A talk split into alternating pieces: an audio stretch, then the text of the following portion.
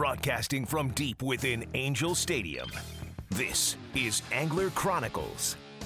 Good morning, Southern California. From Joshua Tree to Dutch Harbor, from the Canadian wilderness to the Amazon jungle. Buckle up because it's going to be wall to wall action on Angler Chronicles. Angler Chronicles is brought to you by Turner's Outdoorsman, California's fishing, hunting, and shooting headquarters since 1971. Van Wormer Resorts, Hotel Palmas de Cortez, and Hotel Playa del Sol. Fishing Syndicate quality custom rods. Get syndicated. Carne de Teresa, providing quality, handmade, marinated meats. Owner Hooks, perfection in hooks. Lake Elsinore, the city of Dream Extreme. And Bite on Fishing, where your next catch is only a cast away.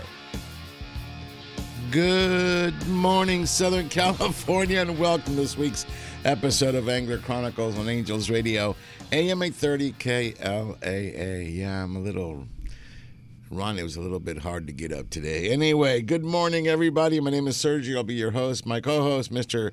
Ron Hobbs, the director of the AC Fishing Schools, who had his first fishing school this week. Awesome. Well, no, number two. Number it was two. number two. Oh, good morning, Ron. Good morning, everybody. Good morning. Uh, let's see. Tony is Mia. Mia, so he will not be here. And then I've got uh, Mr. Steve Carson. I don't know where six feet under the totem pole is, dude. Is he? Are you on here? Oh, they're right there. Okay, well, stay there. Okay, Earthworm, just stay there for a second. Mr. Steve Carson, the director of the Penn Fishing University. Good morning, Steve. Good morning, Sergio. Yeah, now, and I apologize, Andrew. That's my fault. I mean, there was a line here, but there was no name.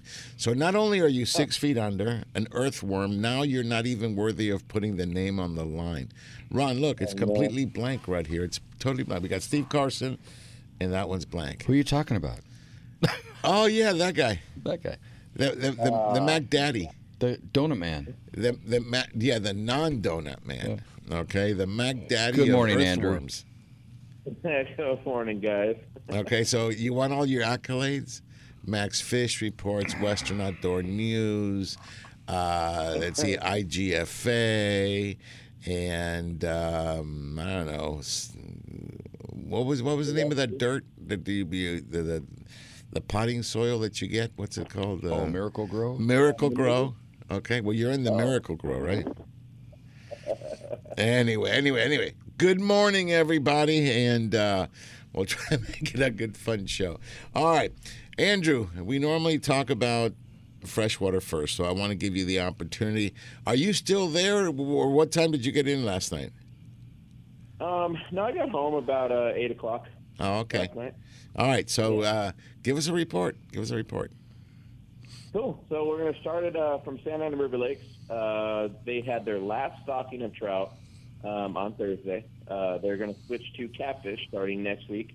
The water's starting to warm up, so uh, so they made the call to uh, go ahead and switch to the catfish. But um, they've still been putting big fish in there, still a couple double digits, uh, a lot of bigger sized trout in that six to eight pound uh, size. They're still getting a lot of lightning trouts from two weeks ago uh, that are showing.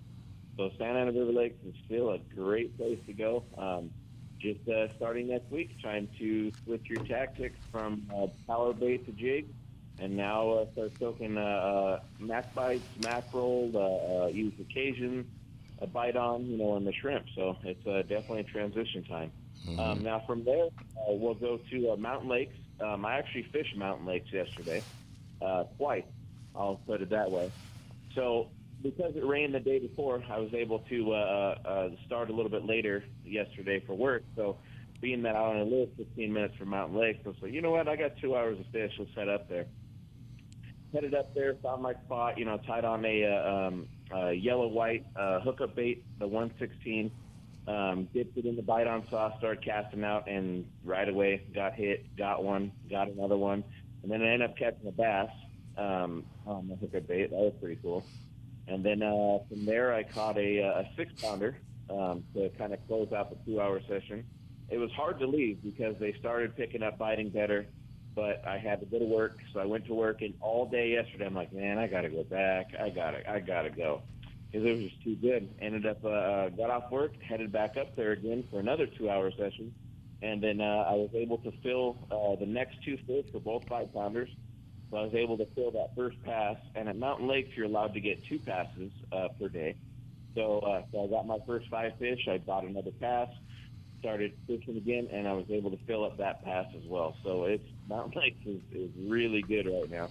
Um, you know, and it's not just like wide open because I did get a text from a guy yesterday, you know, asking about, you know, oh, it, seems unfair. You know, how'd you catch all those fish? You know, and are they like heavily stocked and you know all this? Is it too easy there? I want to go. You know, but I talked to a couple guys and guys bait fishing, nothing. One guy had one or two. Uh, guys that were throwing jigs, they had a couple, but nothing, nothing like they were eating the hook bait. So I think I just had the what they wanted yesterday, of course, and then that bite, you know, the bite on red crimson. So um, yeah, it was it was really good. Uh, so from there, uh, we'll go to Hesperia Lake up in the high desert. Uh, they're stocking catfish. Uh, actually, they stocked uh, catfish, tilapia, and wipers last week. Um, they had a mix of 500 pounds each. Uh, the next stock should be next week. I believe they're going to start doing it biweekly uh, for there. Um, and then uh, now from there, we'll go to Big Bear Lake. Uh, Big Bear, the trout fishing surprisingly is getting really good. Um, one of the main reasons is they started letting boats back on the water. So they have that, that like, transition during the winter. They don't let any boats in the water, and then they open it up to the private uh, marinas, and now the public marinas are open. Um, so the guys that are trolling, uh, they're trolling flicker shad, which are doing very well. They're fishing like that eight to twelve foot range there, and they're getting limits. Um, Big Bear also has their Fish for 50K Derby uh, coming up in June, June 11th and 12th. Uh, that one where they they put they put five fish that have tags in them that are worth ten thousand dollars each. Um, so I mean that's a pretty big prize there. Um, now let's see. From there, uh, Palmdale Fin and Feather uh, did not stock this week. Uh, they will be stocking next week. Will be their last trout stock, and then they're going to start with the catfish stocks here in about uh, a couple weeks after. Um, so, but there's still a lot of fish going on over there. Uh, Cachuma Lake over there in uh, Santa Barbara, uh, they just had a stock on Thursday, 4,000 pounds. They also have a trout derby uh, today. Uh, I believe it's a two-day derby up there. Um, so get ready for those trout. I mean, they were they were good size. I, the ones I saw on the on the video, they're probably like a lot of fours, threes, and fours, but they did have a couple bigger fish uh, mixed in. Um, let's see, Irvine Lake. Irvine Lake, they're going to start. Uh, they have one catfish stock this year. Uh, it's going to be on May 9th. Um, they still continue to get the sturgeon. There's a couple guys that continue to catch them, and they're they're breaking off and coming off. Um, they're still getting big carp, uh, but now the catfish, even though they haven't stocked, the bigger catfish are starting to show up too, uh, in that uh, that 10 to 20 pound range. Um, then they're getting the occasional one that's in that 30 to 40. Um, but what these guys are doing is they're using the straight braid, using uh, either the mac bites, mackerel soaked in the Cajun, and they're throwing them directly in those weeds. I mean, we're, we're talking 20 feet in the weed line. So that's why they're using braid because once they hook up, it's like you know now you got to wrestle them out of there. so from there, let's see. You got uh, Lake Hemet. Uh, Lake Hemet. They're going to be stocking this coming Tuesday, uh, but they're not letting you fish all week until the Derby starts on Saturday. Um, it's 35 bucks to enter each day. It's a two-day Derby, and I guess they have uh, some pretty good prizes there. Also, starting next Saturday is the uh, the Sierras opener. So Fishmas is coming uh, on Saturday. So you'll be able to fish like Convict Lake, uh, Crowley Lake, you know, all those places that have been closed all winter. Um, you're able to fish those, and a lot of uh, the BFFG uh, has been stocking all those lakes as well uh, with rainbows, and there's some spots that are actually putting brown trout in. Um, so that's going to be some pretty epic stuff. I know a lot of guys putting up the opener. Um, let's see. Now from there, uh, Lake Isabella, uh, their derby is still going on. Uh, it's going to go on. It started April 9th. It's going to continue until July 4th. Um, there's been a lot of tags caught. I would say probably around 30 tags or so that are caught, which means that there's still 470 uh, tag trout still swimming around with bags from twenty dollars uh, all the way up to that one fish that's worth five thousand. So Wow. So it's still in there. Still a good chance, you know, to uh, to get them. So from there, we're going to stop at our favorite lake, uh, Lake Elsinore. Mhm. Um, Lake Elsinore, the catfish continue to bite uh, all the way back in the weeds. Um, they're holding to cover, kind of hiding in the shade. Um, so if you go to the back of the lake, again, what you're going to want to do is anchor your boat up pretty close to those weeds, toss into the weeds with some mac bites or you know something soaked in Cajun shrimp, and just wait, and you'll get picked up on those catfish. Um, the carp are, are starting to move. Uh, they're supposed, they're probably going to spawn, I would say, in the next week or two. So if you know if you guys bow fish or whatever, get out there and, and start looking for them. Um, and then uh, they're also getting, uh, you know, some uh, uh, wipers are showing up. Um, I did see another 15 incher uh, caught. Uh, what was it about four or five days ago? Um, 15 inches. Still haven't seen that 18 incher. So I think uh, uh, the legal ones they're hiding for Dream Extreme, which will be on May 13th to 15th. All right, so let, let, let, let's go ahead and let me stop you there and let's bring attention to what's going on. It starts May 13th, okay, uh, folks? We have a two day event. It's a Dream Extreme, it's the ninth annual. It's always been a very, very popular event. We really love covering this epi- this uh, this event. It's the Dream Extreme Fishing Derby. So it starts on the 13th, Friday, with a captain's meeting, and then the fishing uh, is Saturday and Sunday. Prizes are handed out every day, and there's probably 15,000, like usual, in cash and prizes. Um, where a crappie can pay you over fifteen hundred dollars. okay, a handheld crappie. Okay, I mean the, the size of your palm. So it's a, it's a great event. It's a very friendly event. This is not your you know, you know cutthroat type tournament. Just come out, have some fun. We have ladies teams, we have family teams, uh, we have fathers and daughters, and fathers and and um, and sons. We have husband and wives. We have uh, all like I said, all lady teams. It, it really is a lot of a lot of fun. It's coming up on the 13th. We will be broadcasting live from the Bobber. Uh, which is right there, situated as you guys go as, as you drive over to the ramp. Okay, we'll be situated there. We'll do the radio show from there live. If you're not going to be participating in the Dream Extreme, we invite you to come out, come hang with us. All right, come do the show with us. All right, and um, it's always fun. Last year we had uh, several people there, Ron. It was it was a lot of fun. Okay, so hang on to that thought.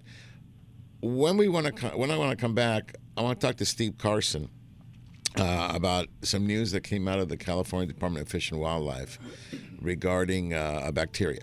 All right, you, you texted me, you sent me this message, Steve. So I think we need to cover it. All right, when we come back, we'll we'll talk some more. This is Angels Radio, AM 830 KLAA, Angler Chronicles. We'll be right back.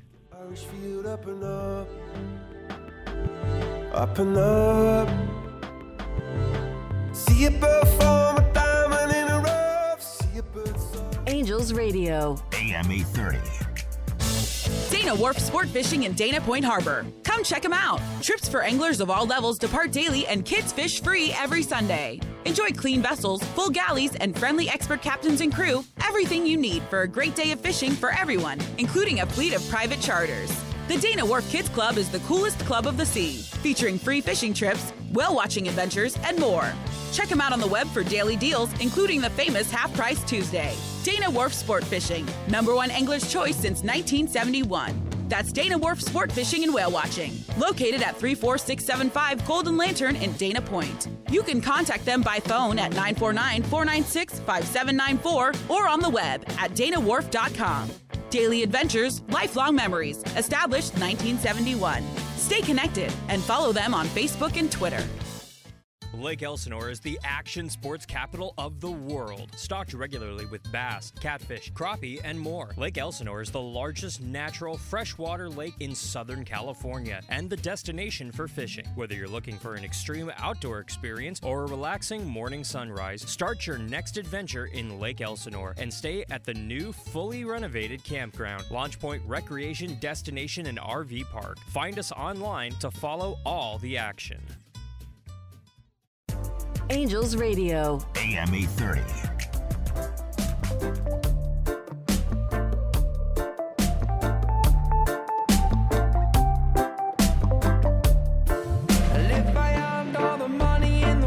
Welcome back, everybody. on Angels Radio, AM 830 KLAA. This is Angler Chronicles, and like I, like I said, there's uh, some stuff going on. Steve Carson, an announcement from the Department of Fish and Wildlife. You want to tackle that one? Well, yeah, um, not exactly unprecedented. Uh, it's happened off and on over the years, but uh, they've got that the California Department of Fish and Wildlife that is in the state-owned hatcheries, uh, and they have a number of them around the state. But specifically, if you know where they are, the Black Rock and the Fish Springs hatcheries, which are kind of out in the desert, have got a bacterial outbreak. Um, it's not one of the more famous things like uh, whirling disease or uh, uh, BKR or any of those kind of things, but uh, it's similar to apparently. I, I'm not even going to try to pronounce the name of the bacteria, but it's apparently similar to strep throat, but humans can't catch it. Anyway, um, once that gets loose in a hatchery, um, you you for the most part you can't stock them. Um, there are a few isolated areas where uh, apparently downstream from the hatchery, which is going to have the same bacteria, they can plant them, so they don't have to kill them all anymore. It's not a situation like with uh, the bird flu where they're going to have to kill all of them, but it does affect planting in the Sierras for the Sierra opener because uh, in, in a normal year they, they basically plant every possible trout that they can get up for the opener just before the opener, and so you're gonna you're gonna have um, many many many hundreds of thousands of trout that now can't be stocked there. Now, if they can make it up from some of the other hatcheries, or if they're going to uh, spend a little extra money and buy it from private hatcheries, we don't know that yet. Hopefully, they will they will figure something out. Um, just reading through the um, uh, through the the press release, looks like seven between the two hatcheries, over seven hundred thousand trout that are affected that now can't go into the Sierras. So, uh, like I say, they're going to try to make it up from the other hatcheries. We'll see if they're able to pull it off. Well, you know, you know, there's some there's some positive uh, from um, Director Bonham. Okay, he says, fortunately, we learned much from the 2020 outbreak, and we have more knowledge and better tools to fight the bacterium this time around. We also believe we can continue stocking with some adjustments and careful monitoring. Now, I'm going to give it a, a crack. I believe it's uh, lact- Lactococcus petauri. Uh, is, Okay. All right. I- I- if, that- if you say so. it sounds good, right? Lactococcus uh, petauri. Uh, the nice thing is, I mean, it is unfortunate, all right. And the timing is is brutal, but it's not um, it's not an end all. So, um, not everything is lost. So before the rumors go out, I would highly recommend everybody go to the Fish and Wildlife, go to their I, news. I'm going to put the link back up on uh, Friends of Angler Chronicles. They can they read the article for themselves. And, re- and and remember, these are not the main hatcheries that they stock the Sierras with. These would ordinarily, um, you know, stock stock uh, waters down, kind of uh, more down in the in the high desert area. But it, but you know, they go all hands on deck for the Sierra opener. So these would be kind of extras. Um, and also, again, in the past, they used to just kill these fish. They're just like, nope, you guys are toast. You're done. We're killing you all. And now what they can do, they realize that in waters downstream from the hatchery that also have the same bacteria, they can plant them there, um, you know, and not really change, you know, not, not really change anything. So, so yeah, when Bonham says that they've learned a lot, they they have learned a lot, and hopefully, they've also learned that uh, or or better and faster ways to sterilize the facility so they can get it back up online and plant everywhere in the state. But yeah, it's not great news. It's not the end of the world, but uh, yeah, yeah. So there, so there you have it. Uh, if if some waters don't have as many fish as possible, if they can't figure out some way around this, then that's going to be the reason. Right.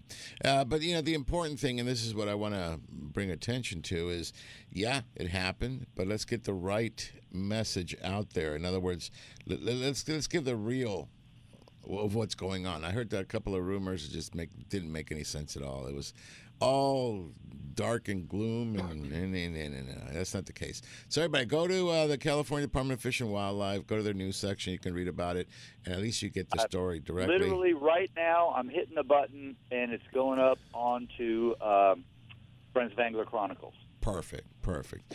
All right, uh, I, I needed to get that out there. Um, I'll tell you where it's going to be good. It's going to be good at the uh, Dream Extreme Derby, the ninth annual.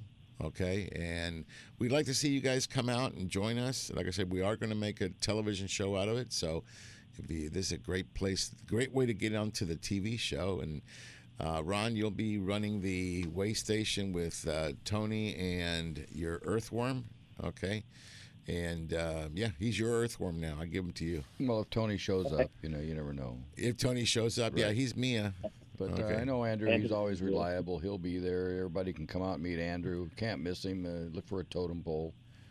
No, underneath the totem pole. Right. Well, just look for the totem pole. You'll find him. we'll give you a shovel to look for But him. uh, yeah, I can't wait. Uh, it, it's something that we need to be doing every year and grow this thing and get more and more. You know, guys, there's a lot of prizes and uh, some cash to be won. Yeah. So if you want to participate again, this is very very friendly.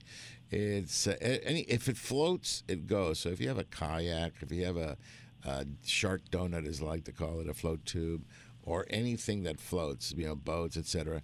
Uh, you're eligible. It's just no fishing from shore. Everything has to be from the water end.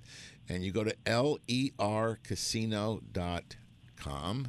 All right, and you'll get all the information there.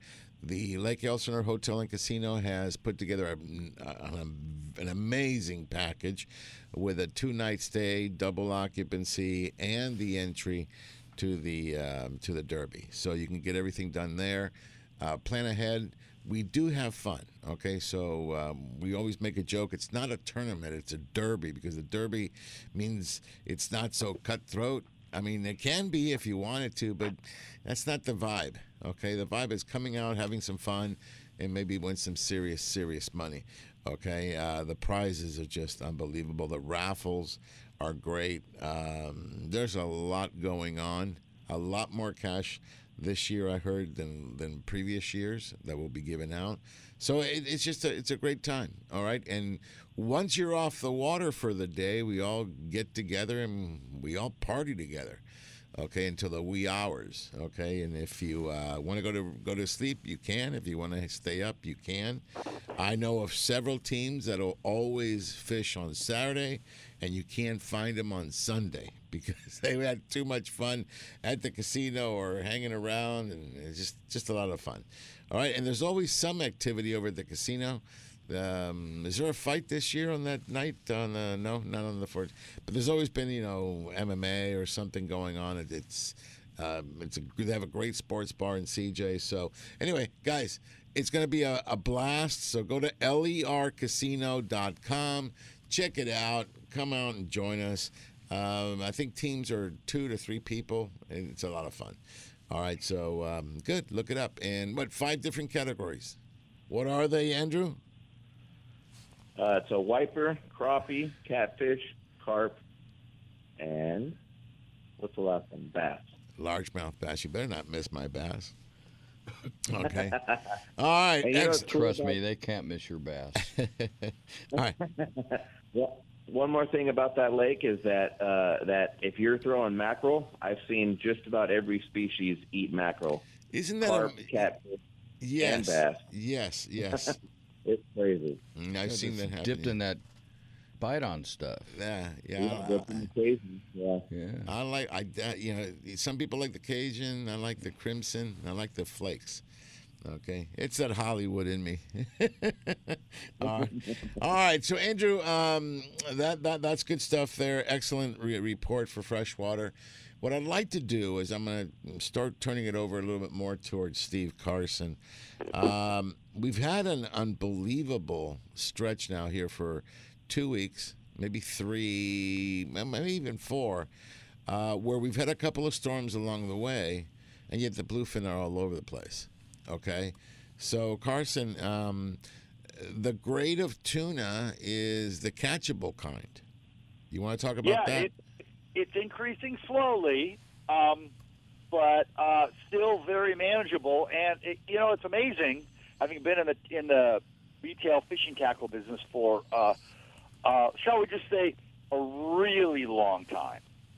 Uh, people more than more than any time I can ever remember are getting quality tackle. They realize with you know with these bluefin tuna that we've had now since 2016. So, you know, we're six years into this. Uh, you can't even say it's unprecedented anymore. This amazingly awesome bluefin tuna bite.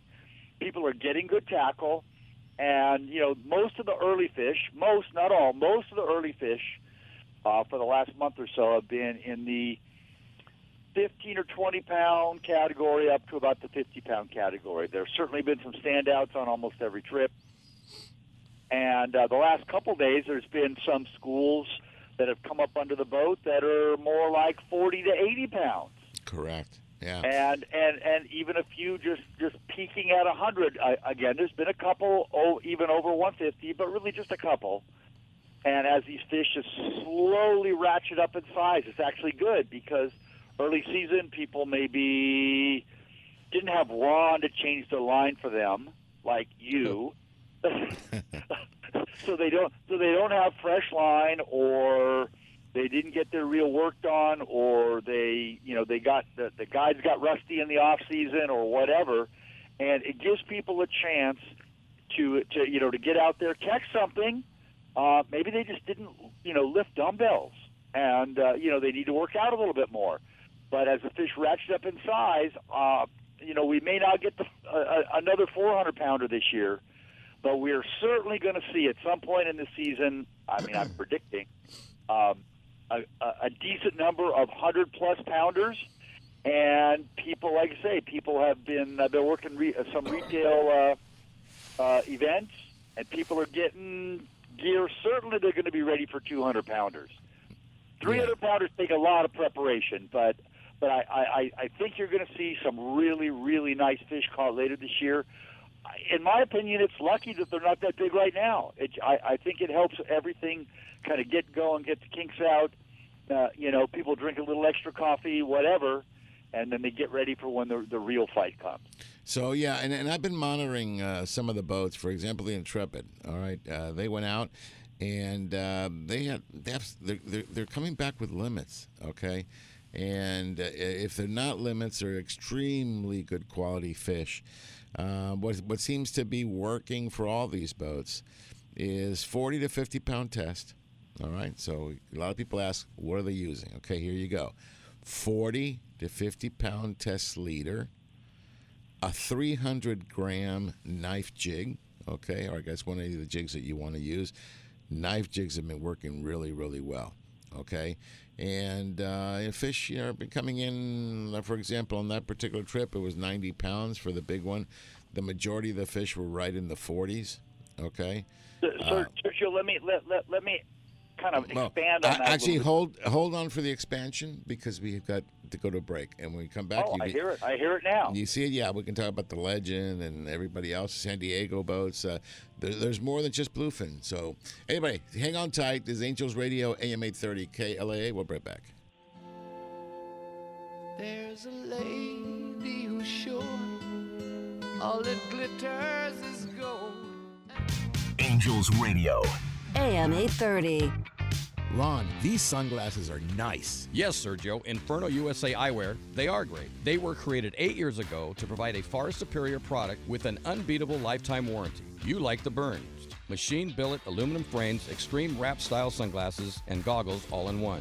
They have removable foam inserts, they're polarized, and have polarized transitional lenses available too. The burn style is hands down the greatest wind in your face glass ever made. No wind, dirt, or debris in your eyes at up to 100 miles per hour.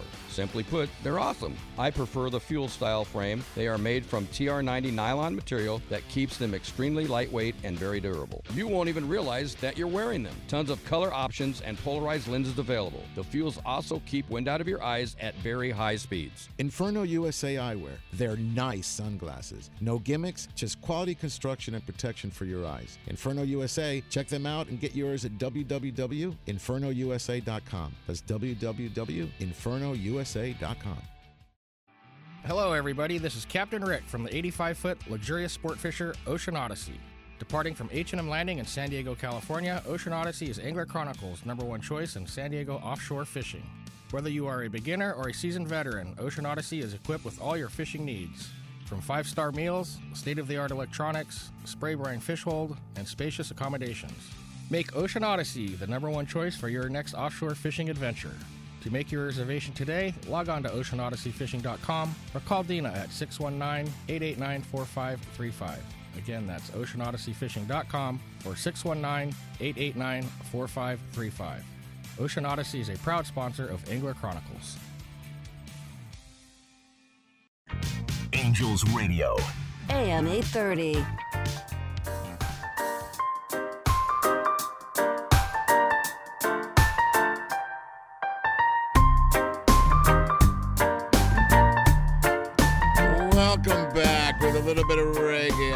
These guys. Stick figure, folks. This is Angels Radio, AM 830 KLAA. You're listening to Angler Chronicles. And um, Steve, before uh, we, we continue with the tune, I just want to make sure that everybody knows that Taco Tuesday is this Tuesday.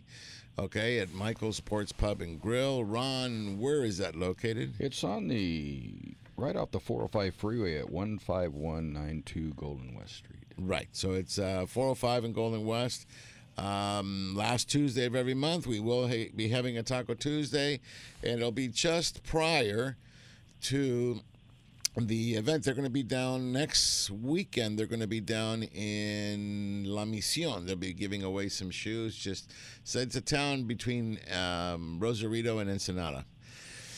And so they get about no three to four thousand people come up or be giving some shoes away. That'd be really, really, really cool. Okay. All right. So Taco Tuesday next time next uh, Tuesday at Michael's Sports Pub and Grill. We'll be posting it all over social media. Okay. Uh, Steve Carson, let's go to your the point that you want to make. So yeah, tell you. So you mentioned the 300 gram jig. That's the nighttime jig. Um, you know, the different boats. I mean, they're fish, so they're never going to do exactly what you think they're going to do. But different boats get into bites both during the daytime and the nighttime. And the 300 gram jig has been, uh, you know, kind of the standard thing. Occasionally a little heavier, but during the daytime, uh, you, you want to go a little bit smaller jig than that. Um, kind of the hot size has been about 150 grams. Um, I was actually down at the landing yesterday, uh, yesterday afternoon. Uh, sometimes I could go down there just to soak up the energy, you know, and just see people lined up waiting to get on the boats, and it's like it's like the old uh, Mervin's commercial, if you remember that, where everybody's they got like their fingers up against the window and they're going open, open, open. Uh, people are just they're just like twitching in their boots, standing in line. They're waiting to get on the boats, but. um yeah, 150 gram jig has kind of been more the standard for the daytime bite, and occasionally uh, one or two boats had to where even the smaller 100 grammers were, were getting bit. Um, obviously, with the lighter jigs, you can't get down as deep, but if the fish are feeding on small bait, then uh, you know that's a better you know matching the hatch kind of thing. So you Yeah. got to go, you got to be prepared, and let me emphasize, I love all the lure manufacturers. They're all wonderful. Um, I have some sponsors of some specific ones, but on just about all of them, if you're going tuna fishing, take the factory hooks off and throw them in the trash can Yeah, exactly. and get some good owner rings and some good owner hooks. The exact ones vary depending on the what the size of the fish are and what the kind of lure is, but most lures are made for, God forbid, freshwater. Um, and a lot of them are made, even if they're made for saltwater, they're made for stripers or rockfish or something like that. And the hooks are just not Yeah, and, and, and not because they're a sponsor, but let, let's face it, the owner ST66s, they come in extra heavy and or extra strong, and uh, they, they come in, in, in different different variations. It's a great treble hook. Uh, you will not be. You won't have a problem with that one. You got single replacement hooks; those are amazing too. Uh, the one thing we always say: just try to match the size of the treble to the treble that you're replacing Yeah, a lot of these um, jigs are fine tuned with that size. When you change the size, you might change the action. And the other thing is, don't be afraid to add a, a um, an assist hook. Okay, especially on knife jigs. Um, you do mention the day, but I, I, I will tell you something that's been happening for about the last week or so. Uh, during the day, they're scratching out. They, they, they usually get you know four or five fish per stop. Come nighttime, these things are coming alive, which is a problem for me because those of you that have fished with me tuna fishing know that I don't get up until eight o'clock in the morning. It's not a pro- It's not a problem if you're not even awake. no, yeah, that's true. But more yeah, room I- on the rail. Yeah, more room on the rail. I, I, uh, but these fish have been biting really well. I mean, limit style biting at night. So this is one of these times when we say, you know, be ready. All right, we always talk about tackle, but now you need to be ready uh, and to expect a, a night bite. So what does that tell me? You need at least an overnight trip preferably a day and a half. So um, yeah, that, that those are the things that are happening, and just wanted to make everybody aware. Okay, so knife jigs. Um, let's let me let me pick your brain here, Carson. All right, you know we we've had this, you know. Um, uh, what do you call it? These flat fall phenomenon. Now it's going over to knife jigs. What's the difference? Why don't you tell people what the difference is? Well, the difference is um, a, a flat fall is more leaf shaped or teardrop shaped, depending on how you can visualize that. And it's made to it's made to flutter. It has a very enticing flutter going down. Um, you know that's the good news. Um, the bad news is even a heavy one doesn't sink that fast.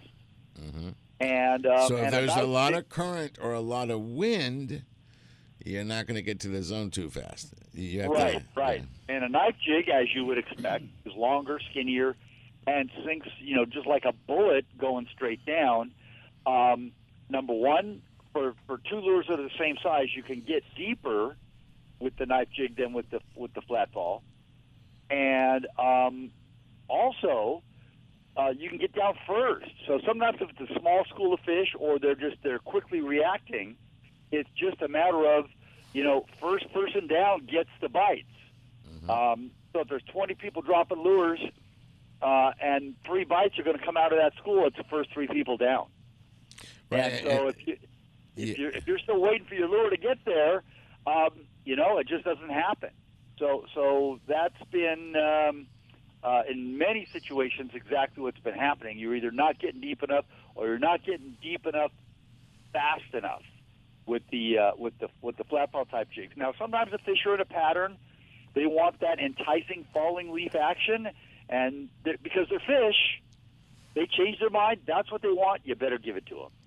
Yeah, exactly. And you know, people ask, you know, what what color? Well, I'll tell you, I have my favorite knife jig, and Ron actually had a chance to try it, and it's um, all of them. All they're all the same color, believe it or not, and it's a uh, chrome. It's a stripe pattern, chrome with uh, glow in the dark white. Okay, so.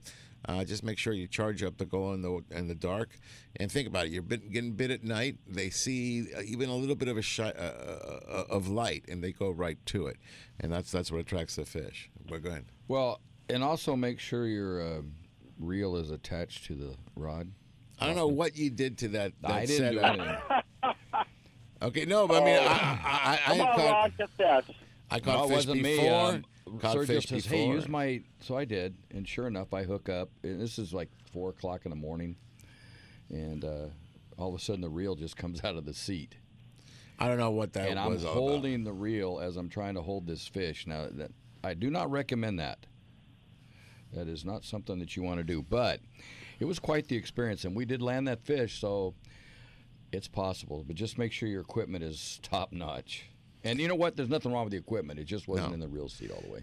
Uh, That's probably what happened. It came loose. Just check it. I mean, that's not something you normally would check. So just make sure make sure when when we start the uh, Hey, the it was trip. a great laugh. I had In fun. fact, I see here, uh, Steve, you just posted some of the um, the jigs, the knife jigs there, and, and the top one, folks, is the one that I was talking about.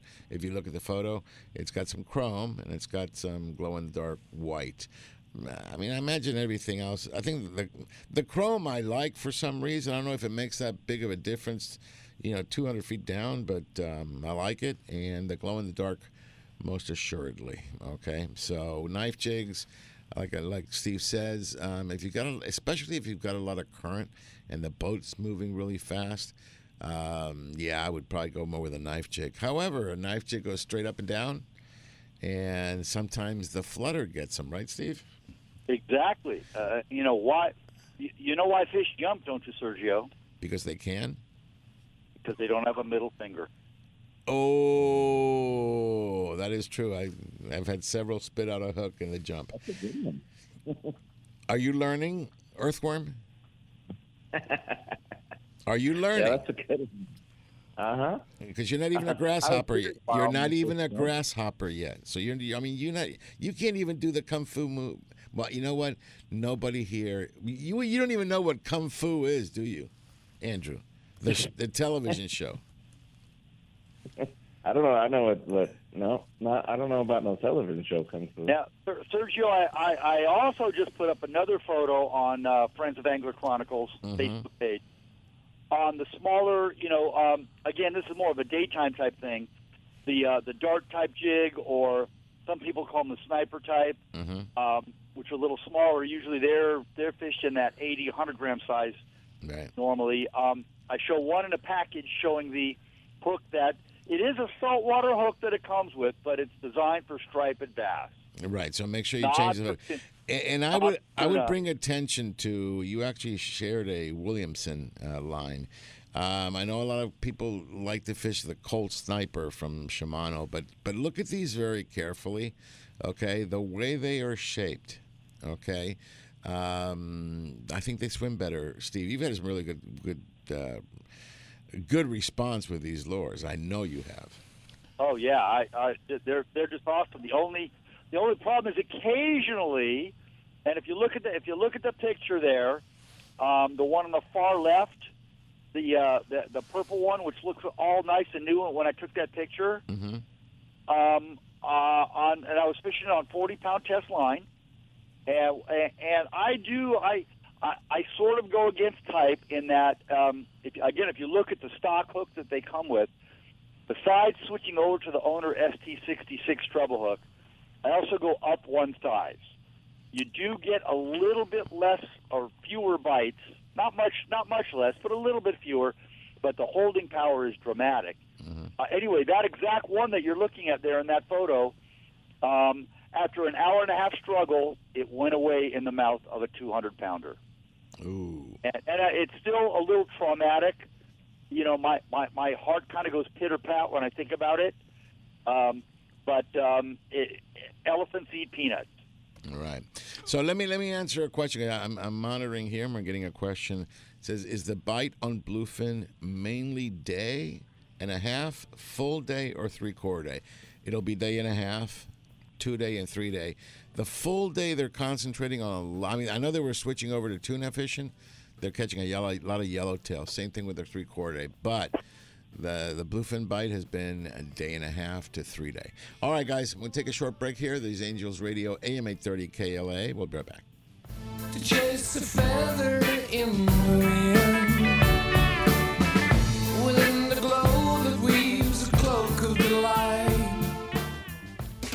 Angels Radio. AM 830. Hi, everybody. This is Danny Jackson, producer of award winning Angler Chronicles Television. The very best in sport fishing action is Angler Chronicles TV, seen weekly on Valley Sports West. Each week, Sergio and crew take you on an action packed fishing expedition from Baja to Alaska and throughout the Southland. Angler Chronicles Television airs five times weekly starting at 8.30 Sunday mornings on Valley Sports West. Visit anglerchronicles.com for details. The original hookup baits are the most versatile and effective artificial baits to hit the water. With sizes from 132 to 4 ounces in 12 fish catching colors, this pattern design uses only the highest quality of materials, owner hooks, and are proud to be built in the USA. The original hookup baits have made it easier to match the hatch when chasing that fish of a lifetime. Go to hookupbaits.com or participating tackle shops to get yours today. Remember, don't blink on the sink and practice catch, photograph, and release. Attention anglers, Angler Chronicles chooses Fishing Syndicate, custom quality rods, the manufacturers of the latest in fishing rods, the perfect combination and blends of high-end graphite and glass fibers that make the lightest, most sensitive, and powerful rods available on the market. See what the buzz is all about and get syndicated. Fishing Syndicate, the rod choice of the Angler Chronicle crew and other industry experts and leaders. Check them out at fishingsyndicate.com and see why they're the chosen rod of the AC crew. Light, sensitive, powerful, FS style. Fishing Syndicate, a proud sponsor of Angler Chronicles. Angels Radio. AM 830.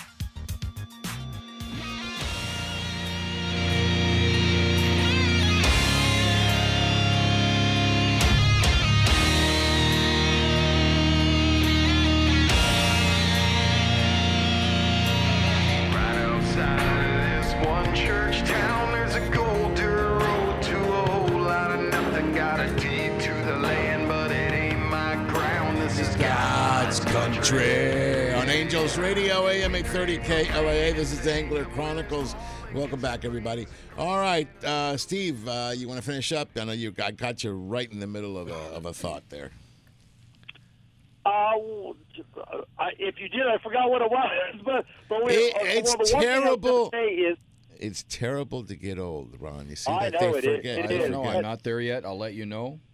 I got distracted by the question about what length trip to go on, and what I was going to say was Mm-hmm. is uh, the three quarter day trips, which out out of San Diego is primarily uh, the Liberty and the San Diego. They are still fishing the Coronado Islands.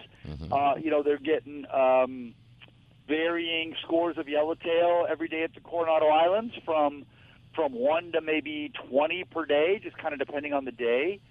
Uh, but they have both announced that um, probably within about two weeks they're going to start the offshore uh, trips, which means they're clearly following the movement of the fish, and they feel like within the next couple of weeks that they are those those tuna are going to be within range of the three quarter day trips. So Yeah, the and fish that- are on the and- move, and and uh, it's good for everybody. Yeah, and I'm glad you mentioned that because that that's telling you that the fish are moving this way. Okay, so uh, you'll be able to catch them on. Although the Liberty and the San Diego are more full day, aren't they? They're five well, to it all five. depends on, on the way you look at it, Tev. Uh, I, I don't want to get too far off into the weeds.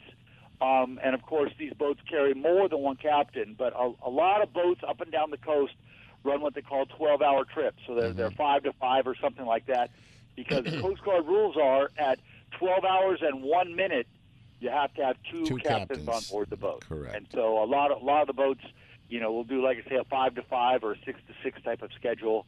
So they come in just a few minutes before, and they're legal with only one captain. So that's that's kind of the theory. That, uh, again, in practice, a lot of times even the galley cook has their captain's license, so Right. it's not really going to be a safety issue that you have to worry about. Right. So, but bottom line is uh, the fish are close. Um, the key is going to be like everybody, like everything else. When you start a brand new season, look at baseball, look at uh, football, any of the sports. They have a preseason. Uh, you got to get ready, okay? And and for anglers too, get ready. Sometimes on these fish, you get one chance.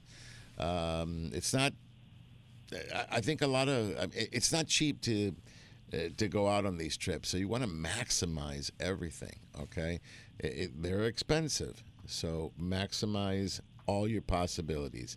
What do we talk about all the time? Make sure you have fresh line. Now we talk about putting some fre- a different type of hooks that'll make sure that the, the fish stick to it. Um, know what time of day, and also work out a little bit in the sense of, you know, pull. You need to go out and pull on something to get you get rusty in a year. Okay, some people haven't fished in six months. Okay, your your first fish, if it's a forty pound bluefin, it'll wake you up. Right. I um, I just got off a trip on Thursday, and, and, and one thing that uh, there were a couple of experienced fishermen there, and, and they had flat falls on. And remember, guys, when you're rock fishing, take off that third hook. Oh yeah, you get stuck. Yeah. You will. Well, it's not and that. If You you, have can- two, if, if you have two hooks on a jig, Yeah, you you know do. the, the tandem hooks, you can't have a teaser. You cannot. And uh, just because um, we didn't get boarded, but there was a there was a, a boat out there that did get uh, boarded. So be careful. Yeah. So uh, you know, but back to what we were saying, just make sure that you're ready to go. Make sure your tackle's ready. Um, the fish are beginning to go. I, you know, we always talk, you know, recommendations, recommendations, but they're if you don't do it and then you go out, I, you still see so many fish being lost. I see the reports from these uh, captains that go, you know, we had a chance, we had a chance at these fish, we hooked them up, and then we lost them. And then you got to ask yourself, why were they lost? Sometimes it's not you, sometimes it's a fish. But Steve, eighty percent, it's the angler. Can we agree? Uh, well, not necessarily the angler particularly. It could be the equipment. Um, I was Whoa, also whoa, gonna add, okay, that- that's put what I mean. It- It's something that I'm we can control. up on, on, on Friends of Angler Chronicles Facebook page. It's the five rigs don't leave the dock without them for bluefin tuna. Now, uh, uh, again, here early in the season, we're not really catching the giant tuna yet. Yeah. Asterisk yet. At what point are they going to come in? Could be today. They could be. They could bite this afternoon, or it could be another month before the really big ones show up. And a lot of people think, well, I I can't afford five different rigs, or uh, I don't want. Worse, I don't want to carry five rigs. Now, come on, come on. You can carry five rigs. It's not that hard. They have dock cards. But on any, it is true on any given trip, of the five rigs, don't leave the dock without them. You may only use one or two of them on any given trip. The problem is you don't know which two of the 5 until you get out there. And also, and, also for the heavier stuff, guys, you can always rent them. Um, Yes. I would tell you, maybe possibly all the the landings uh, have these this equipment for rental, so you don't have to invest. You know, maybe you know whatever several hundred dollars in getting your own, and then you go out. You like it, you can always go back and buy one. Okay, so whatever you have, you can bring, but you just want to make sure it's in it's, it's in great condition. That I hope you got your reels taken care of before now. Okay, this is when the reels have to be in pristine shape. You know, just give them a little tune up. All right, uh, clean them, get them ready, oil. This is where you need them because those first fish are going to pull line and they're going to test you. Now, though they're catchable, okay, but you have to be ready for it. Okay, the other thing, and I, I say this every year because I see it happen. If you catch a fish and you land it and you go and put on a new fresh bait, you got to check, you know, that that that foot to two foot. I would go is this. However long your fish was that you just landed, check that line from there all the way down to the hook. Chances are it got nicked by teeth. Okay, and now it's not as as strong as you think it is. It takes two seconds to change a hook. Okay, just retie on a hook uh, versus fighting a fish and then losing it because the, the line broke. Okay, check your drags. Okay, your thumb is not part of the drag system.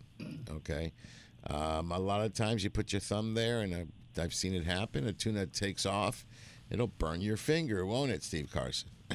Oh yes, it definitely will. Especially braid. Especially braid. Braid will blister you. Well, uh, mono used to get really, really hot too. Okay, especially if it was dry. Braid is even braid is even that that another step worse. Yeah. So don't uh, don't let that happen to you. All right. Well, listen, I got a caller here. His name. Let me, let me go to my caller here. Is Bruce? I wonder if it's Bru- Bruce. Good morning. Yes, it's me. Hey, hey Captain, Bruce I know. Root. How are you? I know it's divine intervention. I know. oh, we're hanging in there. Uh, I'm down for quite a while here. Uh, our engines are supposed to be in December or January, but all this C19 computer crap kind of killed us off. They came in a couple weeks ago, so we're putting them in right now. Excellent. Literally as we speak. I have to. I got one that was kind of beef, leaking oil, and they wanted a lot to fix it. So I decided to do it right now. And April, September, it'll be always been a real productive month for us anyway. So, So- I'm hoping you'll be back by the 10th of May, 5th of May, maybe the 1st. Okay, so so mid May we can count on the Sport King. uh, Yeah, maybe even a little before that as well. It was Excellent. supposed to be done May 1st, but I think it's going to run four or five days past that. I'm not sure. The engines are coming out Monday morning. The new ones are going in Thursday, but it's going to take a while to make things run. Got it. Got it. But uh, listen, Bruce, keep us up to date. We'd love to hear when the uh, Sport King is back in action. You know, we love Oh, your yeah. boat. Well, we're going to resume, you know, whatever's resuming at that time. Um, it's springtime. Usually it gets productive, especially in May. Right. Like Eddie, from May 15th on, you got to figure something's going to happen. Something's going to happen. Um, you know, there's some bonita at the island, and I'm kind of tired of rock fishing myself for now, anyway. But see what happens. We did it for so that long. can be music to our ears, except for Rock Cod Ron here. Rock Cod Yeah. Ron, he just, he just. Oh no, no. No, we no, gotta no. do what we got to do. Yeah, we we, we know that, huh, Bruce? Hey, Bruce, um, the, before, with the one thing I want to see is one more time on the west end of the Oh, island, yeah. just killing. I mean, one bluefin after the other. That was awesome on a three yeah, quarter. we had a few days out there that worked real well. Um, hopefully that's going to happen again this year. I guess guys are still floating a few down below. I haven't been paying too much of attention to it, but uh, we need something like that to happen for a while and close. We- right now, we don't want to have to go a long way. I'll tell you that. Well, my largest, hey, my largest yellowtail in the last couple of years has been on the Sport King. Was that it I remember that one. That was crazy. So that was 38 pounds. Then we did one on the Enterprise, but the Enterprise came in at right around 36. So the 38 still is the Sport King. So that was a fun Oh trip. Oh wow!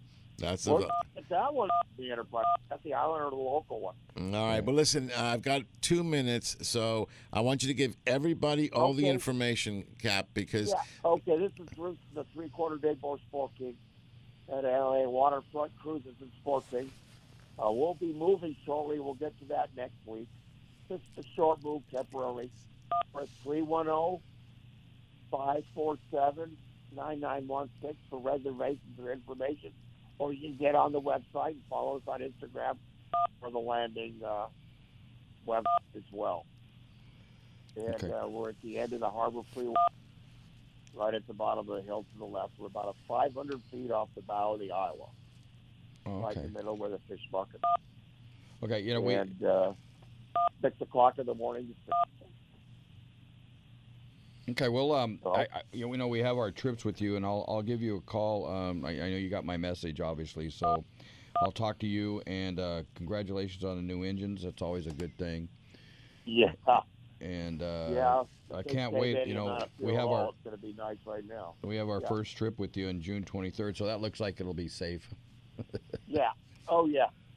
Yeah. I'm- But I'm going to jump on with you a little bit sooner. Yeah, there. we I- wanna try to get I love there. the way you fish the island. Um, I've seen you several times, a couple times from my private boat, and uh, I really like the way you fish. So oh God. you get I it tight. you when I got too when you got too close.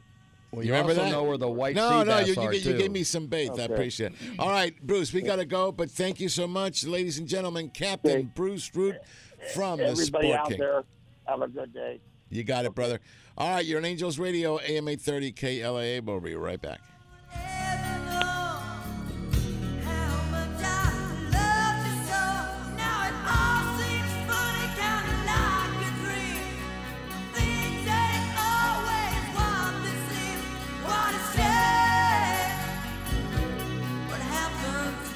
You may be into punk rock, soft rock, or classic rock, R&B, hip hop, or house, country, techno, or techno country. But no matter what kind of music you listen to, here's something else you should hear. Please consider getting vaccinated. Talk to your pharmacist today about Comirnaty, COVID 19 vaccine mRNA. This message brought to you by BioNTech and Pfizer. Gentlemen, now you can find the best brands and fits for you without even trying. Just follow these easy instructions. Step 1 Shop a personalized store that does all the work for you by customizing a selection for your taste and body. Step 2 Level up your closet with the best brands and fits with little to no effort.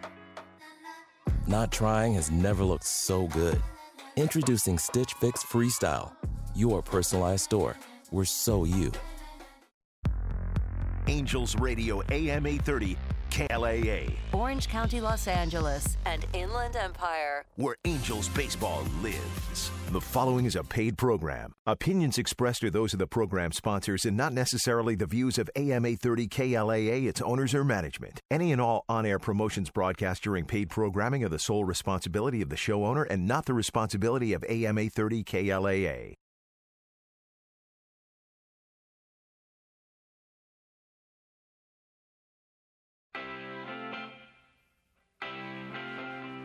Welcome back to hour number two with more fishing, more hunting, and more adventures on Angler Chronicles.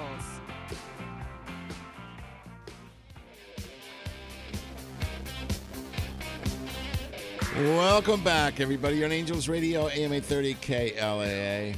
You know, I know the Brit- I know the Angels didn't win last night, but you know who's a winner? The sheriff. The sheriff doesn't care. He just he just shoot you. You know, that's what I like about the sheriff. He don't ask questions. He goes, I'm gonna put my jig over there, and he puts his jig over there. Doesn't hesitate.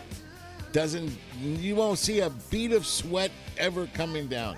He goes, I'm gonna put my jig over there, and that's why we call him affectionately the jig slinger. Without further ado, the man that never loses, the man with the it's always lit, the A when this band comes into town. The angler, see A for angler. Danny, the sheriff, jig slinger Jackson. How's that, Danny? Hey, that's quite an intro. You know, as far as j- jig slinger, uh, I I have slung a few jigs. Is slung is that the past tense of? You know, I, I, I and I have sure. been there right next to you when you've done it. Yeah, we we've slung a few jigs, uh, Sergio. That that's for sure. Well, no, everything's good as far as the Angels. You know, they're off to their. Yeah, they didn't beat the Orioles last night, but they're they're off to their best start. Don't worry. I, years, I told so- Ron. I told Ron this in the car we were driving up. You got 500 games to make it up, so don't worry about it. I knew you were going to say that. Yeah, right, right, right, right. You know, most seasons anyway, of most sports, I'm gonna say around the world, are no more than 20 to 25 games. Okay, that that's you play. You know, that's that's. I mean, you do multiple seasons in a year, multiple cups, but a hundred and how many? 150? I mean, 60. 160 games.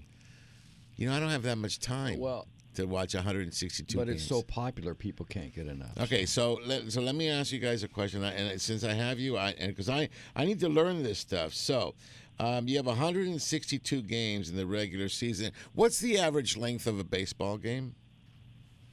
What, Danny, three hours and a half? pretty half. close to three hours, right? Th- two and a half, three hours. Okay, just at three. Yeah. Th- that means you um you You've spend had fun for- 486 hours. That's cool. Okay, but, Of but fun. Well, I know, but in a 24-hour day, that's 20 days nonstop. Okay. Okay, so I- I don't know. I mean, I, I don't know. I don't know, Well, Jackson. Sergio, It's how long is a typical soccer game?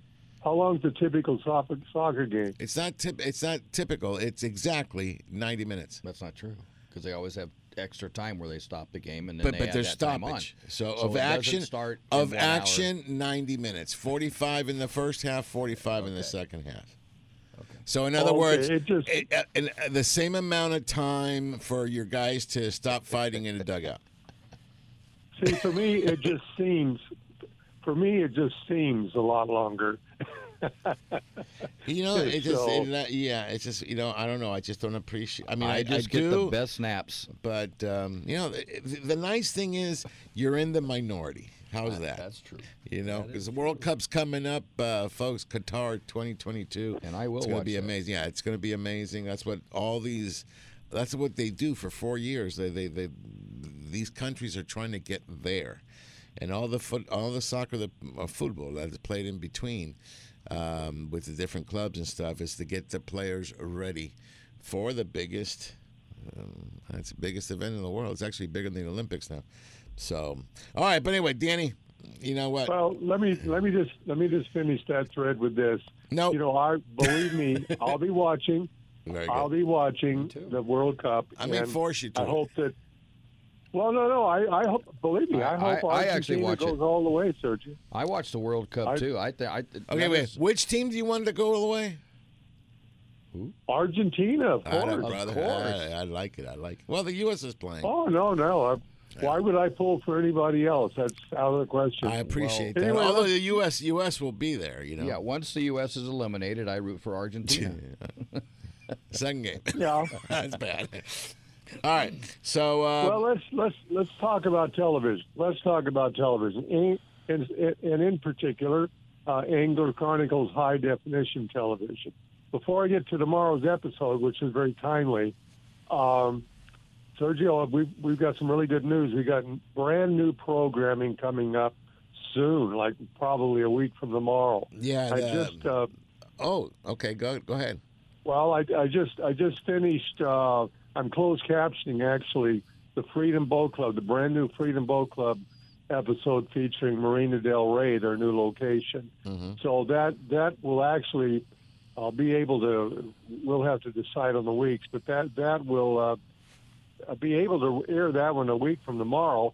And then I just received from John the brand new Zamar Palace at Cedros Island episode, and uh, so I'll, I'll need to caption that one. There's a few uh, uh, graphics, perhaps, and, and finishing touches. So, point is, we've got two brand new Well, and, episodes and he's coming up, already and he's already started on the Ocean Odyssey, and then after that Ocean Odyssey two and a half day trip, he's going to hit the Voyage for Vets that we just did. I mean, I, we may you may switch some of the order around, but um, they got there, and then and then believe it or not, before we we know it, we're filming the Dream Extreme. We're filming Yeah. the Fireman. Okay, we got the Fireman uh, mid May, and then starting in June, we're going to Bay of LA, so we'll get that one done. Then on in July, we're going to be in the East Cape for the all ladies tournament. Rhonda's going to actually be a team, okay, with uh, Donna Kalas from um, Dana Wharf and Michelle Conklin. That's going to be the the trio, okay, and we're going to cover that one as well. So it's going to be a lot of fun. And that's just well, the beginning of the season. for me. Yeah, Sergio, it's exciting for me, especially based on the the COVID issue we've gone through the last two years. Everyone's gone through it.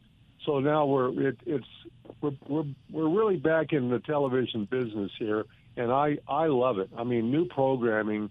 That's what it's all about, and and uh, so I'm really looking forward to it. But uh, let's get to tomorrow's episode. Uh, I'm going to run a Bluefin Odyssey aboard the um, Ocean Odyssey, of course. Amazing, amazing bluefin fishing and um, quality fish. This is an Angler Chronicles Fishing Schools charter, of course, uh, with Captain Rick Scott. So that will that will actually premiere tomorrow morning, 8:30 on Bally Sports West, and of course run five times during the week. Just uh, Bally Sports West and also Bally's uh, SoCal HD. So check your local listings and. Of course, you always post the times uh, on Saturday. Yeah, well, yeah. the- Uh, this afternoon, I'll post it. Yeah, I'll put I'll put everything there, all the information. Uh, just a mm, word of note: it's on the Ocean Odyssey this year. Uh, the Ocean Odyssey is participating in Tuna Wars. Okay, where we love it because it's Captain Rollo's uh, Kids at Sea program. So we'll be on the Ocean Odyssey. So if you want to see what the Ocean Odyssey looks like, it's a great way to see the boat and how fishable it is. Okay, it's a, it's a, one of our favorite platforms Yeah. out of uh, San Diego. While I'm talking about Captain Rollo, uh, they're having the the Captain Rollo's annual giant used tackle sale.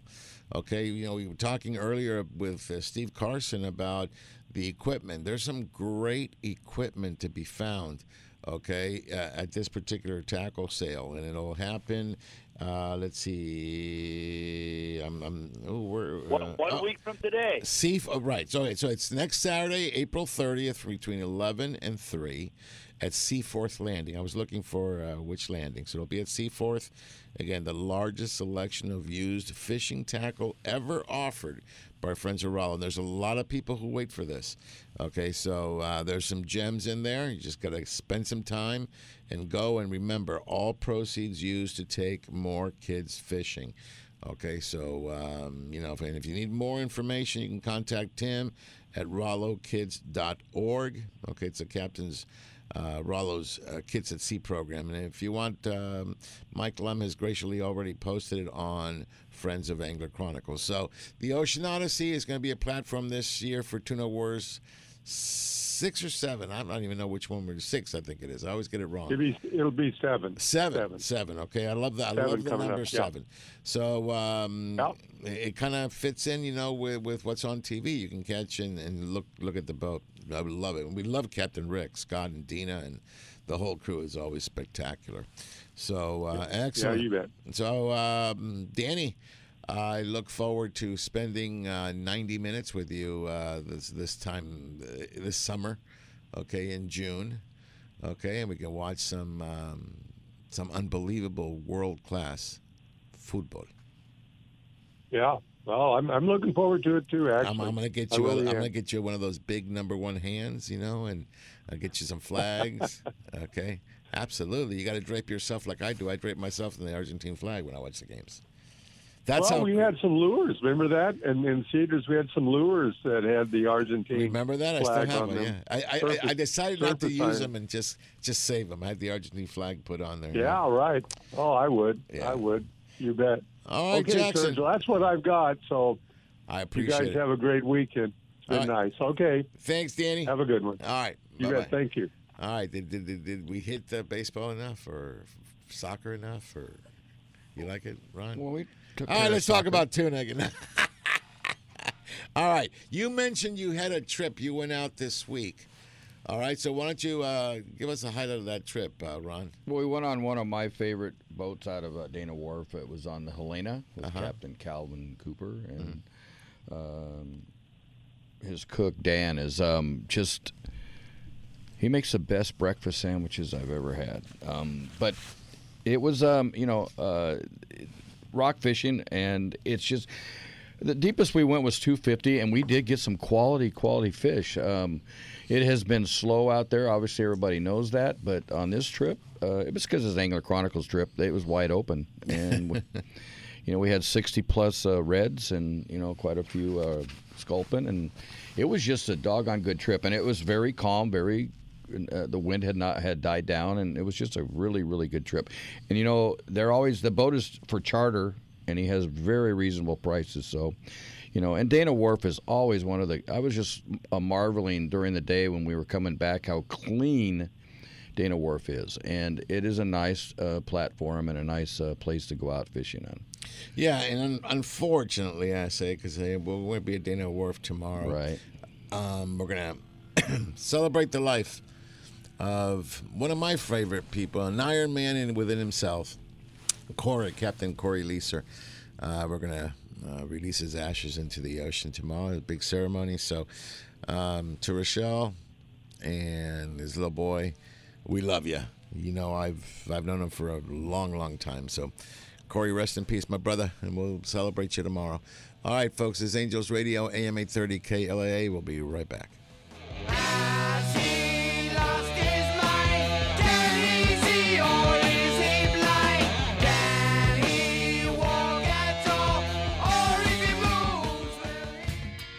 Radio. AM 830.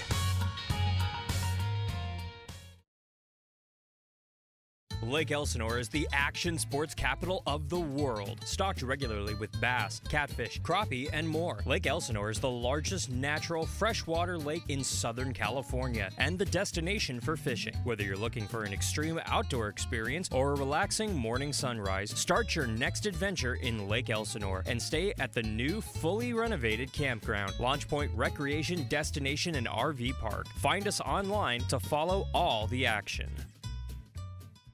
Fishing fanatics will love a value pack membership in Freedom Boat Club. For only a one time entry fee and low monthly dues, you can access offshore fishing boats, walkarounds, bow riders, pontoons, and cruisers at Freedom Boat Club of Huntington Beach and San Diego, plus 950 boats at nearly 100 locations nationwide. Hook up with Freedom Boat Club and get three months free on all new memberships. Call 888 781 7363. That's 888 781 7363 or cruise to freedomboatclub.com for details. Angels Radio. AM 830.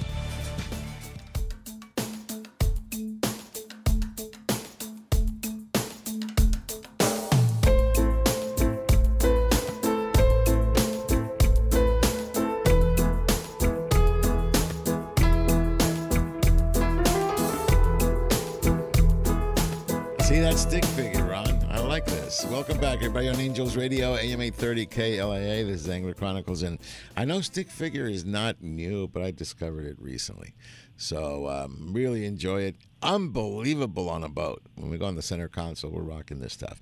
Anyway, let me uh, welcome aboard to the show our dear friend Oliver Solis from Fishing Syndicate. Good morning, my brother.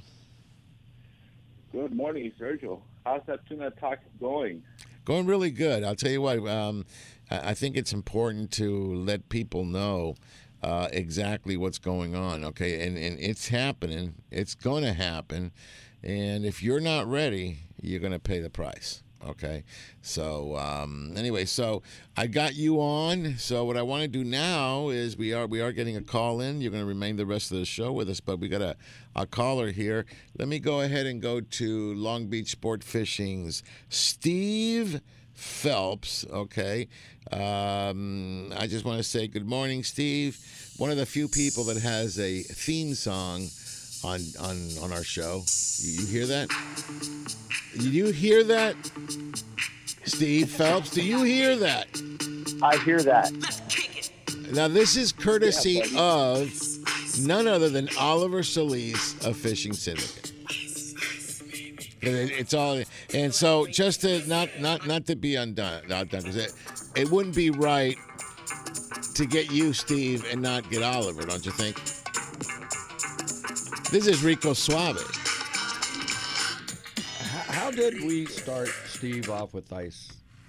It, it was it was all Oliver. Oh, It was. It was. And we know about Rico Suave because of Steve. Right, because of Steve. And so, and then you know, and then we, we you know, I, I didn't do it for him because he's an earthworm, but you know, even our even our earthworm has one. Look, look at it. This is an earthworm. It's called Wolf Totem. Okay, so by the HU. So you know what? So everybody, I don't have one. You don't have one, but the, these guys have one. Carson, you don't have one either. We're gonna have to find one for Steve Carson. Yeah, they, uh, that could be that could be tough to find an appropriate one. Yeah, I, I, I had Boy George for Ron, but he didn't like it. No, I Do like, you I like really Boy want George. to It just hurt doesn't me? fit me. No. That's all. Okay, well I'm not gonna let touch the that. ponytail Anyway, good morning, Steve. I didn't want to go in the weeds. Ron, you were you almost taking me to the weeds there. He's with a ponytail and the whole bit. I didn't want to go there. All right, Steve, talk to Good me. Good morning, guys. Good morning. Good morning. Let's uh, let's start out with the El Dorado, the overnight boat El Dorado. Uh, unfortunately, the wind kept us tied up to the dock this week, guys. Uh, just this wind doesn't want to seem to give us a break, but it has given us a break this weekend. We did get out on a charter last night. Um, we have a sponsor trip leaving the dock tonight, and Sunday night looks like a go. And you know the weather got this window here. Um, should be some uh, good fishing, good weather, and uh, hopefully I'll have a report for you next week on what they got, you know, this weekend, and hopefully we make a few trips out uh, this week during the week.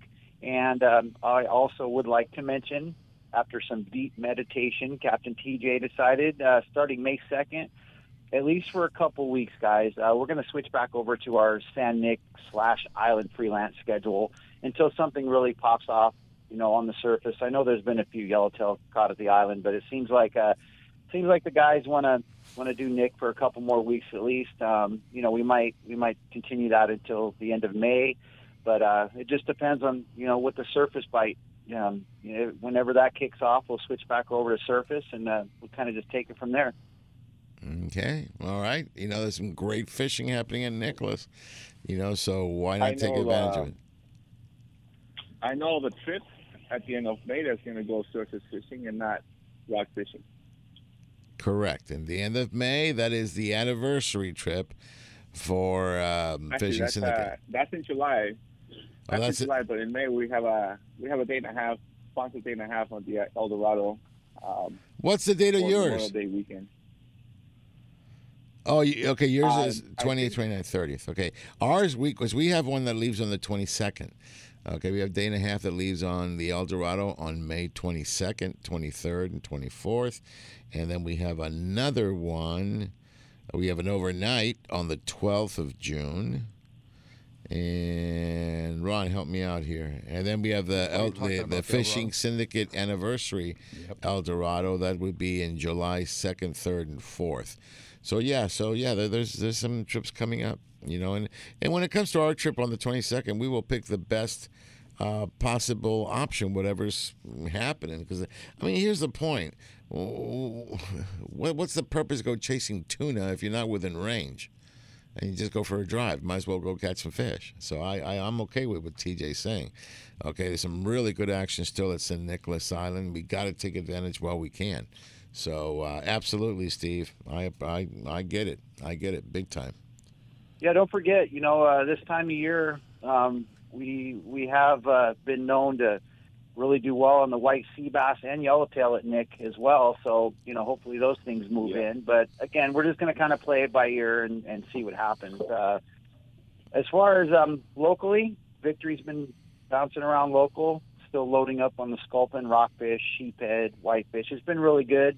Uh, weather's been up a little bit this week locally as well, but that that seems to uh, it seemed to lay down this week. So it's uh it's it's getting better, guys. Hopefully this wind eventually let me stops. ask and you- and you guys do have a trip next. Uh, what is it? No, I'm sorry, the 27th. right? Next You guys have a- Wednesday, exactly. We were, you know, we came to the stadium this morning, and we have Holly, one of our guy, uh, dear friends with fishes with us, works here at the stadium, and he said he was going to be there next Wednesday on the Victory. Let me ask you a question: Are the calico bass trips then that were going on the El Dorado have then been put off until later, uh, later date, or those are still good? Yeah, right now we kind of we kind of put those on the back burner for Okay. now. I mean, it seems like everyone talked about you know they wanted to go calico bass fishing, and you know everyone was excited, but you know no one seemed to book, and it's everyone was just talking. Well, you had weather. bass, so You had yeah, weather. Yeah, had I weather. know, but there was there was one trip. You know, we could have we could. The weather was nice. It just I don't know. Everyone wants to fish. They say they want to fish calico bass, but we just we just didn't get the interest. You know, but well, you know once once the weather calms down and. uh you know, we'll start doing it again. You know, we'll Yeah. get the interest once we start getting some, you know, calico bass and stuff. Because you know what I was thinking of doing? I was telling Ron this morning. I, we have the victory on the 27th, so I was going to get on the victory, come in, change, have a change of clothes, and just load that night into the El Dorado. Then go out Yeah. and fish some calicos. I love calico bass fishing. It was the only time I could, but all right. No problem. All right, so Steve, victory happening, the El Dorado's happening. Uh, there's some good fishing, and this is going to light up real soon, folks. Real, real soon. Okay, the weather is going to get better. The water temperature is going up, and it has been a cold water winter. Okay, I, I fish on the center console in those um, December, January, February months, and it, March even was cold. Okay, the water got down really, really I mean, a lot lower than it has been in the last four or five years. So, anyway, Steve, what's the best way of uh, getting aboard either the Victory or the El Dorado? Well, the Victory departs every morning at 6 a.m. for three quarter day fishing guys. Right now, they're uh, they're remaining in the local waters until something pops off at the island, you know, to make it worth the run. Uh, 6 a.m. to 4 p.m. The El Dorado is departing every night at 8:30 p.m. And uh, currently, until May 2nd, they are still, you know, island freelance. Uh, if you want to book a ticket, it's longbeachsportfishing.com. Click the book online tab. If you have any questions or problems with the uh, with the booking system, just give us a call at 562-432-8993. And if uh, everything works out, I'll see everyone on Tuesday. I'll tell you what, the you Tokyo Tuesday. Tea is waiting for you. It is. It is. I, I love those things. I feel I feel bad for my wife. She has to deal with me all night when we're there. Well, VIP, I'll see you on tu- on Tuesday. Okay, and uh, hey, uh, Oliver, this is a great song for him. Let's, let's kick it. So collaborate and listen. Okay, I will- I will be collaborating on Tuesday, guys. with some Tokyo tea. I love that. All right, listen. Uh, have a great uh, day, Steve, and we will catch up with you on Tuesday. And folks, this is a great place. Come out to Taco Tuesday, and you can see that a lot of people that are very important in the industry are there.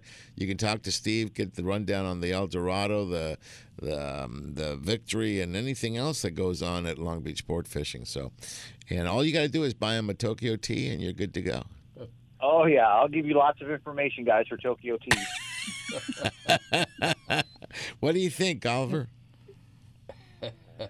Oli- Oli- Oliver mutes his phone. Go ahead. I'm gonna buy him. Two, I'm gonna buy him two Tokyo Tea. He's going to buy you Get him, get him to sing. Forget, forget get him to talk. Get him to sing. Will, will you perform uh, Ice Ice Baby for us on uh, uh, right after Taco Tuesday? Well, it depends on how many Tokyo Teas you guys buy. How many do you want? Um, I don't know, three, four. Okay, they, Trust me, it doesn't take that much. That'll get been me. That'll get. That'll get me started. That's but three we, we, want to make sure started. we don't give you too many Tokyo teas so you don't do it. So it has to be somewhere in between. All right, done deal. I may I may stick around on Tuesday night. Absolutely. Hey, Steve, you and I will do a duet, okay? No, Oh, no, yeah. no, Oh, no, yeah. no duets. No, that one he has to ice, ice, baby. Okay, so it's all good. All right, done deal. Um, let's talk. Uh, Steve, we'll see you at Taco Tuesday. All right, thanks, guys. Have a good day. All right, thanks. Okay, buddy. Excellent. All right, um, Oliver, we're going to bring you back. We're going to bring you back. We were talking about tuna, and uh, what I'd like everybody, if you get a chance, go to the Friends of Angler page, okay? And Steve has posted, let me see if I can find it there. Well, there's how to make Tokyo tea. I love that.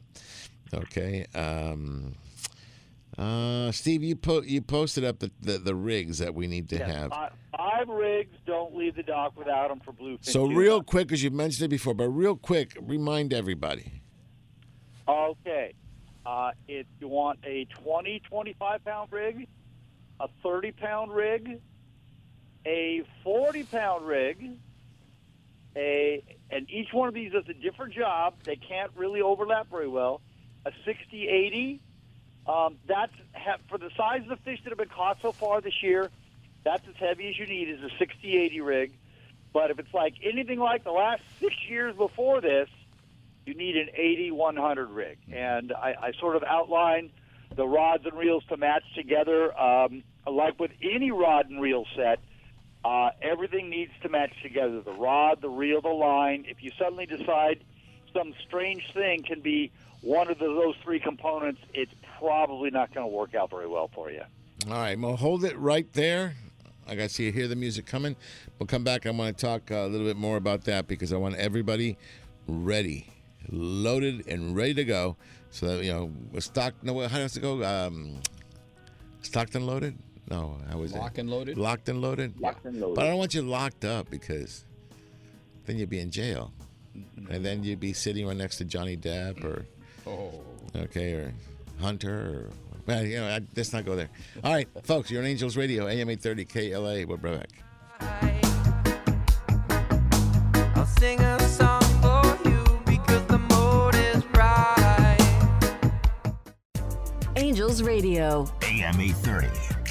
Lytle Screen Printing in Huntington Beach, where quality and service are everything since 1989. Screen printing, embroidery, digital printing, Lytle does it all. Shop their extensive line of apparel and headwear or bring in your own for customization. A few embroidered shirts or thousands of printed t-shirts, Lytle has you covered. No order is too big or small. Mention Angler Chronicles and they will waive your setup fees for your first order. You can find them on the web at lyspHB.com or call 714-969-2424. Lytle Screen Printing, where all your needs are met. Hello, I'm Chef Brie, head chef for Carne de Teresa, and it's my goal to make you a chef in your own kitchen. I've created the perfect and most delicious seasonings to go on top of our pollo asado and pollo adobado. And our Carne de Teresa Salvadoreño sausage is perfect for breakfast or dinner. Carne de Teresa is always hand cut, hand seasoned, and hand packed right here in Southern California. You can find our delicious Carne de Teresa products at your local Albertsons, Food for Less, Ralph's, and Smart and Final. Let Carne de Teresa make you a chef in your own kitchen. Visit carnedeteresa.com for recipes and more. Remember, when fishing, practice CPR. Catch, photograph, and release, and always eat more Carne de Teresa. This is Teresa. Carne de Teresa is a proud sponsor of Angler Chronicles and Olive Crest. Angels Radio. AM 830. A Monday warrior, mean, strike. Today's Tom Sawyer, mean, mean pride. Welcome back, everybody, to Angels Radio, AM 830 KLAA. This is Angler Chronicles. Okay, so let, let, us talk here. Um, oh, Oliver, I wanted to, I wanted you to chime in on those categories that uh, were given. You know, so Steve, why don't you prop him up with the first one, 20 to 25? What rod would you recommend? And and the way I have it rigged up, the way I have it listed, Oliver, so you can match your right rod to it, is with a, uh, in this case, it's a Penn Fathom Star Drag, the 15 size.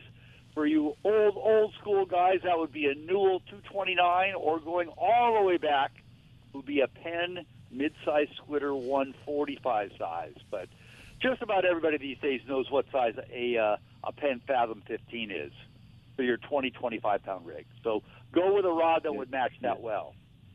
Yes, sir. So you know, just like you said, that that should be like a light rod, you know, rated 15 to 30. Uh, some guys are gonna want something lighter than that. and They'll go Excel, like Churchill 1025. 50 to 30 is definitely the, the way to go when you're offshore fishing tuna, yellowtail. Uh, a light rod with a you know 20, 25 pound uh, on on touch on a what we would call back in the 90s a 200 size reel. Okay, perfect. For 30 pound. For 30 pounds, the way I have it, the way I have it listed, that's where and that could be a, a, a discussion for another show. Is where is the line drawn between single speed and two speed reels? Well, when you're out there after bluefin tuna, the way it's been the last six years in a row, your 30 pound rig should be a two speed, and I have it rigged with I have it listed with a Penn Fathom or Torque 15 two speed lever drag. So go with the rod for that. Yeah, so I go with the medium, uh, something rated in the 20 to 40, 20 to 50. Um, I, you know, when it comes to 30 pound, like he said, I, I agree with that. You know, uh, do you go start right to your two speed?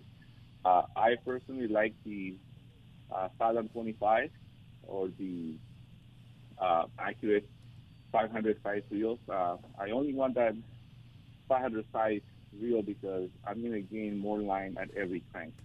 When I drop it into the two uh, into the low speed, I'm going to be able to put more pressure on that fish.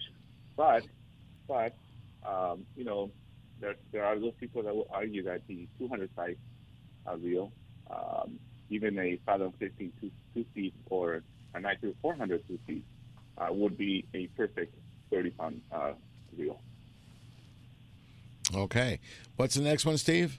Next one's a 40 pound rig, and that's the one where I have it rigged with either a Fathom or a Torque, and this should definitely be a two speed. No debate, no doubt about it. Um, I have it either as a 25 narrow or the 30 size uh, in the two speed lever drag. All right. And what rod would you recommend, Oliver, on that speed on that uh, that size? A, that would be a heavy.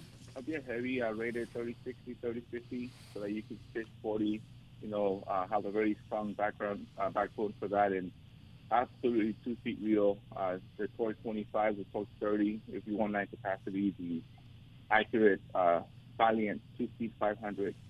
Um, those would be your excellent 40 pound reels, which um, notice how Steve is landing to 50 on his lineup. But if you had a fish 50, these reels, you can change that top shot. Same rod, same reel, you'd be able to top shot it with 50 pounds. Very good. Very good. Next one. Yeah, well, and and and to, to continue on with that, Sergio, he is correct. Just it, uh, literally this year, uh, a 50 pound rig has suddenly become a popular choice because of the size of the jigs that are being fished. We talked about it earlier that that 120, 150 gram size jig has suddenly become popular, and a 50 is very good for that. It hasn't gotten popular enough for long enough for me to add it to the "Don't leave the dock without it" list, but um, it is definitely gaining popularity this year. But anyway, ordinarily the next one would be a 60, 80 pound rig. I have that listed with a uh, a Penn Torque or Fathom. Again, definitely a two speed. Not even a debate. Not even a discussion. Uh, the 40 narrow size lever drag two speed with a 60 or an 80 pound top shot. In either case, over 80 pound braid. Okay. All right. Go for it. And Steve, would you uh, Steve, would you consider also for that a uh, 10, 16, or 12 sushi? Oh, we haven't gotten there yet. That's going to be the next one. Right on. So I would, you know, match that up with, uh, depending on, sorry about the dog in the background, depending on uh, what people want to uh, fish, uh, whether it's a uh, extra heavy rated 40 to 80 or a double X rated 50 to 100. Um, and everyone fishes differently. I would go with a 2X, 50 to 100, because that's going to give me the 60 to 80 pound range. Um, and and if needed, if needed, um, top set it with 100 just for operation purposes, nothing more than that. Um, you know, you could even do a flat pull on that um, if needed, a nice jig, but not the right setup as Steve's going to bring up the next one. All right, and then the final one. The, the next one, an 80, 100 pound rig. I have it listed with an with an international 16 VISX. Younger, stronger people than anyone who's who's in the studio or on the phone right now may uh, opt for the 20 VISX, and that and I do mean you, Sergio. the 20 VISX is a is an awesome reel. It's just a little bit too heavy for somebody my age to fish with all night when you're waiting for that one bite. That 16 VISX um, is light enough that I can fish with it all night, heavy enough that if a that if a straight 300 pounder bites it, um, I can still have a good chance of landing him. And uh, I know that uh, you've got a lot of nice rods for that one too. So Yeah, go. So now yeah, you're on. so I definitely agree with. I definitely agree with Steve on that 16 or 20. I would personally fish the 20 only because again I'm thinking of, you know, gaining more line on every crank and line capacity. Uh, but that's what you want to have a rod, a rod that is considered a rail rod, 100 pound stick, whether you choose to go with an 80 to 150, 60 to 130, depending on the manufacturer you want to you want to choose. Uh, but you want to have a rail rod that is a solid 100 pound stick, and that setup will get you set up for fish, you know, and anywhere from 250 to 350. We've landed at 390 on our 3X, 60 to 130. Um, we're getting a lot of people asking us for an unlimited rod. In our case, it's 80 to unlimited, so it's a solid 200 pound rod. Um, I'm telling people you don't need that rod for these fish right now. Um, the boats need it because when they're flying the kite, they want something that's going to be solid and you know bring that fish in quick. Um, but we are getting a lot of people coming to asking for that unlimited rod, which they would use a uh, 1030, uh, maybe even a 50 on it. Wow. All right. Well, let me let me bring you guys back around, and, and within those five, what what happens after you when you get to about forty pound test and above? Um, not all knots can be done well. So I'd like to hear the recommendations for forty and above. Which knot you guys would would use? And I'll ask Oliver. I'll ask Ron and and um, Andrew. Andrew, this is not two pound test, bro. all right, but all right. So uh, I want to get what, what, what you guys recommend, and then you know, folks, there there's so many videos on YouTube, so you can get the instruction there. But let me go. Let me start with you, Steve Carson. Anything above forty? What are your favorite knots? Well, if you're tying, if you're talking about tying on a hook or a lure on the end, Mm-hmm. um, I'm pretty much. It's not exactly old school, but I'm a single San Diego kind of person, and you kind of have to work out a little bit um, with each different pound test. 40 is different than 50, 50 is different than 60. Exactly how many turns uh, that you use. Generally, uh, you know, kind of your default number is six turns, single San Diego, but different brands of line and different pound tests slide differently, and you want to figure out what's the most number of turns you can use and still get the knot to completely snug up tight. And that could be anything from, you know, with, with like 100 pound test, that might only be four turns. With uh, 12 pound test, it might be seven. And you just kind of have to work it out. And I've already kind of done that in my mind, so I can do it pretty fast. Um, but yeah, yeah, the, the single San Diego, it just it doesn't fail. And for me, especially on my trips where I might be tying on hooks for a number of different people. I need need to be able to do them fast and the same every single time. That's really the key to, to tying good knots. Right, yeah. the same every single time. And yeah, take your time. So, all right. So the single for you, Oliver. Which uh, which knot for you? I'm 100% with Steve. That's what I fish from, you know, tying two pounces all the way to 100 pounces. And like you said, you know, how many turns you do, whether you go back into the loop or not. When I tie my jigs, I do. When I tie my hooks, I typically don't. I've never had one failed. Uh, you know, back in the Albacore days, we used to try to do uh, the double San Diego, right? Um, because of the teeth and use the small hooks. Uh, and for some reason, I would have the double San Diego sometimes fail at me. Um, so I always done these single San Diego just like. That's, By, that's by the way, Sergio, just a little. by. Uh, Oliver, Oliver is is showing his experience just by calling it the San Diego. Sometime around 20 years ago, the San Diego became the San Diego Jam. So if you hear somebody calling that knot the San Diego Jam knot, they've been fishing for under 20 years. Uh huh. Just a little, just a little trivia. All right, I like it. All right, good. So we got the San Diego. Ron, which which one do you like? You the same thing? The San Diego. The San You Diego. know, if if the fish goes a little bigger, then obviously the double San Well, Diego. I, I'm. Uh, you know, the funny thing is, um, until the last few years, I didn't fish anything 40 and above. I've always fished a lighter line. We've always done that, even for bigger fish. So now that the fish are getting more attuned to the heavier Sergio. line, yeah. Sergio, Steve could tell you. Um, you know, I tell people this all the time. When was the last time before this loosen came in that you actually had a 50 pound rig? Southern California has been your 20 to 40, light, medium, heavy. Yeah, oh, but 40 was 40 to 60 was heavy. I mean, 40 to 60 was heavy for us yeah. back then. Well, we used to troll with 60, if you Yeah. remember that. We used to troll with 60, yeah. you know, Yeah. uh, two decades ago. Yeah, and I'll tell 50 was like, you know, there's big fish, you're fishing a dropper loop, maybe you're doing a yo-yo jig, and you know, Mhm. you want to you want to have the strength to pull, but we've never had this, you know, where we needed anything heavier than 40. Right. So, but since because I my favorite for knots uh, from 20 and under, 25 pound test and under, um, it's gotten a little bit harder with fluorocarbon because it's stiffer.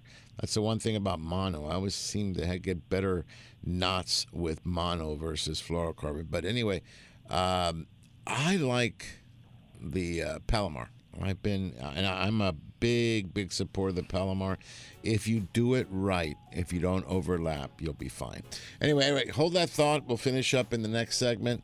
And um, I'm liking this because everybody will be ready to go. Folks, Angels Radio, AM 830, KLAA. This is Angler Chronicles, and we'll be right back.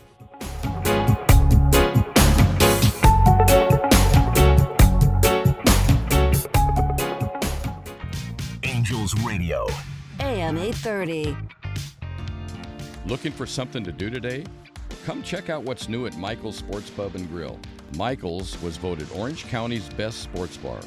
Whether it's sports, drinks, games, or food, Michael's has something for everybody. And don't forget the wings that Michael is famous for. Michael's Sports Pub and Grill, 15192 Golden West Street, Westminster, California, just south of the 405 freeway. Michael's Sports Pub and Grill.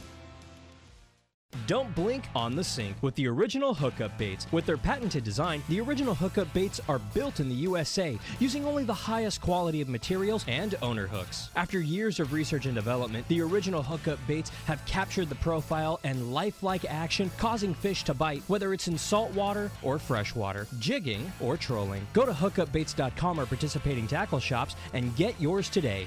Remember, don't blink on the sink and practice catch, photograph, and release. Angels Radio. AM 830.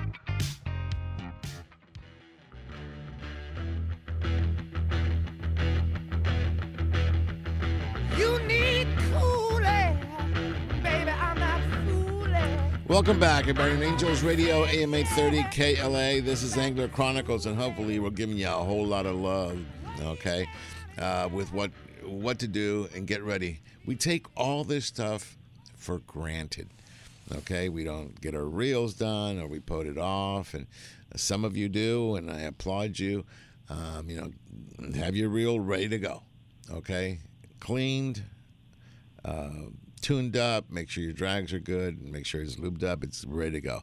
Same thing with your rods. The other thing I would highly recommend before the season starts, take a Q-tip. All right, most of the new rods have ceramic guides. Take a Q-tip and just go around every guide. And if hairs pulls out of the Q-tip, guess what? You've got a nick in, in the guide. Eventually, that will cut your line, especially um, um, uh, what do you call it, Spectra. Okay, so keep that in mind. Uh, so, so that's just regular rod and reel care. Your knots are very important. Like I said, I, I like the Palomar 25 pound and under. Unfortunately, and especially with fluorocarbon, because it's stiffer, okay, it's not as flexible, uh, it's harder to do a proper Palomar. So then I like the double San Diego. But that that's just me, okay? And and when and when in doubt, I have one of the deckhands do it. They do them every single time.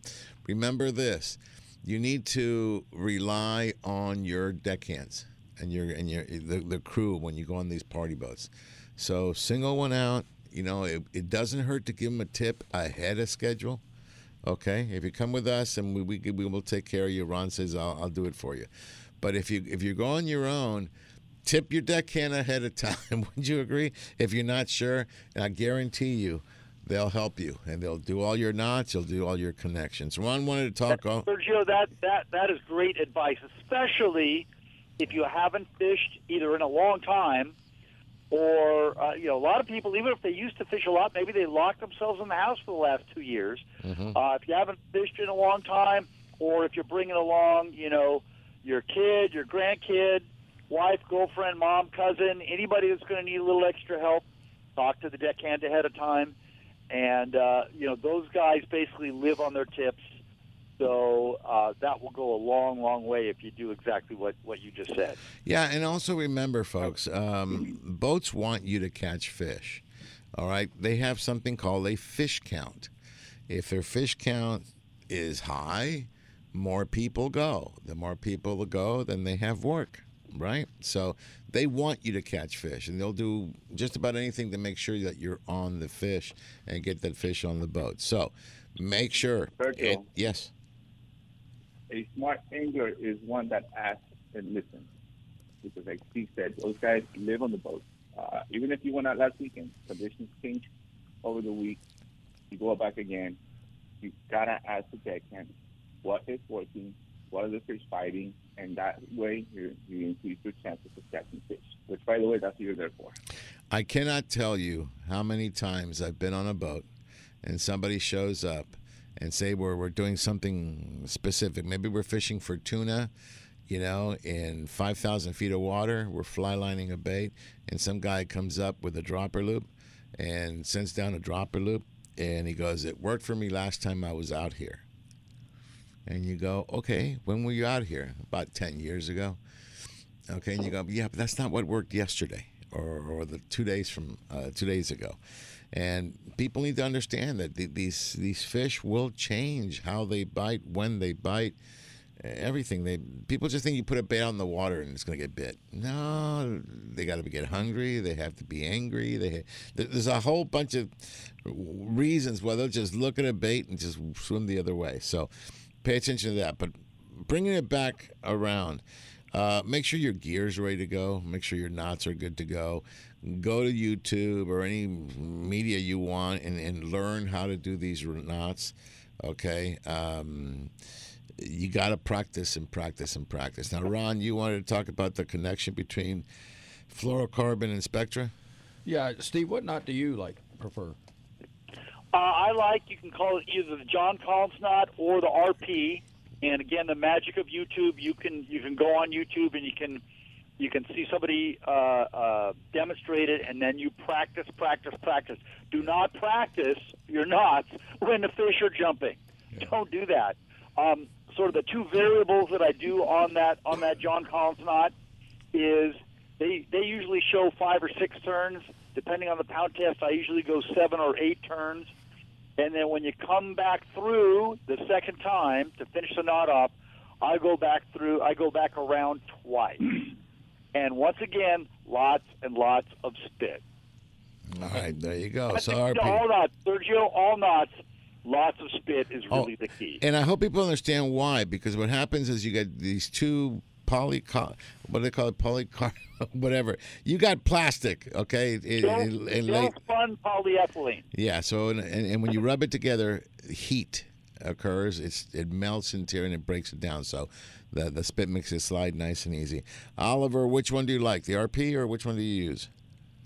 You know what? I I do like the RP, but uh, I am so used to the uni to uni and haven't had any issues. I mean, that uni to uni goes back decades. Mm-hmm. Um, but the RP is a, it's a good knot, absolutely. Okay, and Andrew, which one do you like? Wake For what?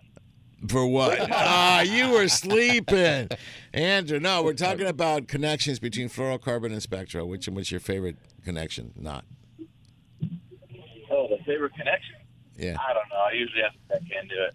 Uh, see, see, he's the smart one. Okay, for me, I, I've- I've used the RP. Ron, I've used the RP forever, but I'm learning the FG. Okay, now the FG, Ben really likes doing the FG. The FG, unfortunately, takes a little bit longer, but it's thinner.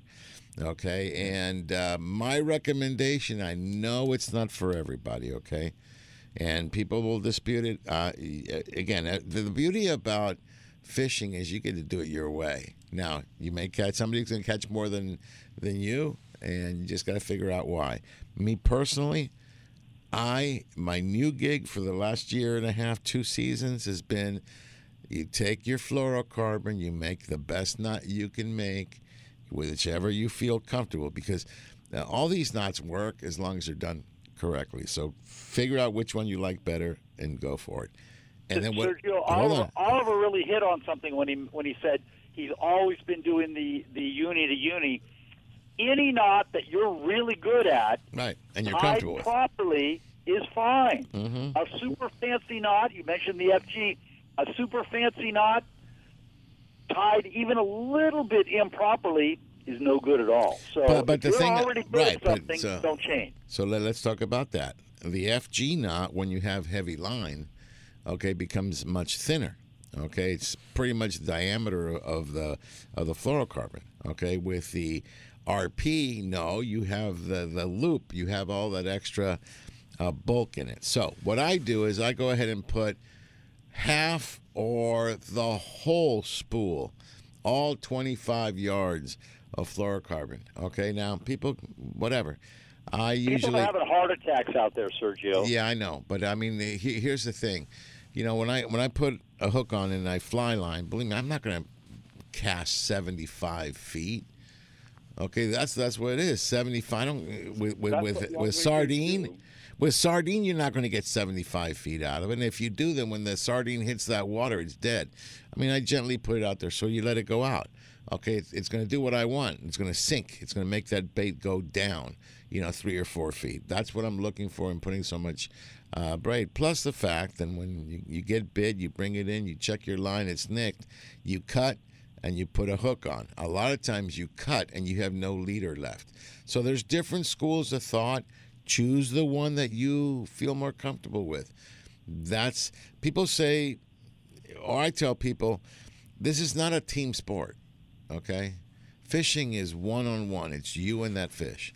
That's all it is. So whatever tools you need, you use. We try to recommend the ones that we have used the because we have experience. You know, I'm telling you, we don't consider ourselves experts and legends and all that, but we do it all the time. I'm on the water at least once a week. Go ahead. Well, man. you know, it's it's everybody's said the same thing. It's what you're comfortable with. But until a knot fails, I'm using the same one over and over again. Plus, because because you're faster. Steve said it. You're a wide open bite. The last thing you want to be is try something that you've never done. Yeah, the time to try something new is at home. Okay, and I highly recommend. Uh, I mean, some of the crazier stuff I've done. Okay, is I would take. Uh, uh, I, I would make the knot on my kid's bicycle, and then tell him to take off. Okay, and it's a great way to set your drag. Okay, and the kids are having fun. I think CPS might have a word with you. CPS. Child Protective Services. Too late. He's 30 years old. They can't take him away. He's already 30. But I mean, there's stuff like that. I mean, there, there's the other. I mean, if you're crazy enough and you got the room tied to the bumper of the car, have your wife just take it out of gear. No, just take your foot off, put it in gear, and just take it out of, uh, take the brake back, and it moves forward. That's going to help you. Trust me, these things do help. They're radical, but you know, so am I. So. Sergio, all you do is all you need is a doorknob. All you need is a doorknob. I'm not. I'm not going to touch that. I'm not going to touch that because I got vi- I got visions in my head that can't be right. It- it- They had nothing to do with fishing. well, and the other thing with the RP is, guys, make sure it's cinched. yeah, cinching is every. Yeah, that is everything. All right, so this okay. A tip. Let's give a great tip. But you need to go out there and get some of those little knot pullers. Yeah. Invest in those little knot pullers, or make or make some can for make yourself. own, Okay, I know. yeah, uh, Sir- Sergio, I, I sometimes I use those knot pullers, but when I'm when I'm fishing and I know I'm going to be tying a lot of knots, I always, always, always wear gloves. Oh, Yes. always. Yeah, because that, that way you can pull hard. 'Cause It, it, I, I, my problem is I use lighter lines. A lot of time when I use those knot pullers, I pull so hard I bust the line. But it's okay. So um, having said that, we got about a minute and a half. I want to thank Steve Carson and Andrew, even though Andrew's asleep right now, or he might be crawling back into the underground. And Oliver, thank you for calling in. Um, I, I, I want to say a couple of things here. Uh, thank you to everybody that sent me messages, uh, especially for Rhonda. Uh, we laid her mother to rest on Thursday. I want to thank everybody. My partner here, Ron, taking care of the Helena for me so I could be at the service. Much, much appreciated. All right, and um, rest in peace to our dear friend Corey Leeser, captain of the, uh, was it the Clemente? Yeah. Okay, uh, out of Dana Wharf. We'll be celebrating your life on Sunday. And let's stop with these things. I'm over it. Okay? Me too. So, um, but get ready. The season's upon us. Can you see? The bluefin are upon us. The yellowtail have arrived. White sea bass is going crazy. In fact, we get a mention up at Oxnard. They caught a nice 66 point something pound um, white sea bass. That's a tasty one. And for that one guy, when I posted it, made the comment, I can't believe you don't release them. A, a 60 pound white sea bass, even me, it will be in the sack. It'll be filleted. Okay. Is, is that safe to say there, uh, Carson? Uh, yeah. Oh, yeah. Now, white sea bass have a legal limit, 28 inches. Yeah. That's a pretty good sized fish. If you get your 27 and a half incher, you got to let them go. Uh, yeah, keeping a 66 pound white sea bass is just fine. It's okay. All right, everybody, we're going to head out to breakfast. You guys have a great one. This is Angler Chronicles. We'll talk to you next week. Well, folks, that's the show for this week. It's time to truck on out of the city and get outside in God's country. We'll see you next week on Angler Chronicles.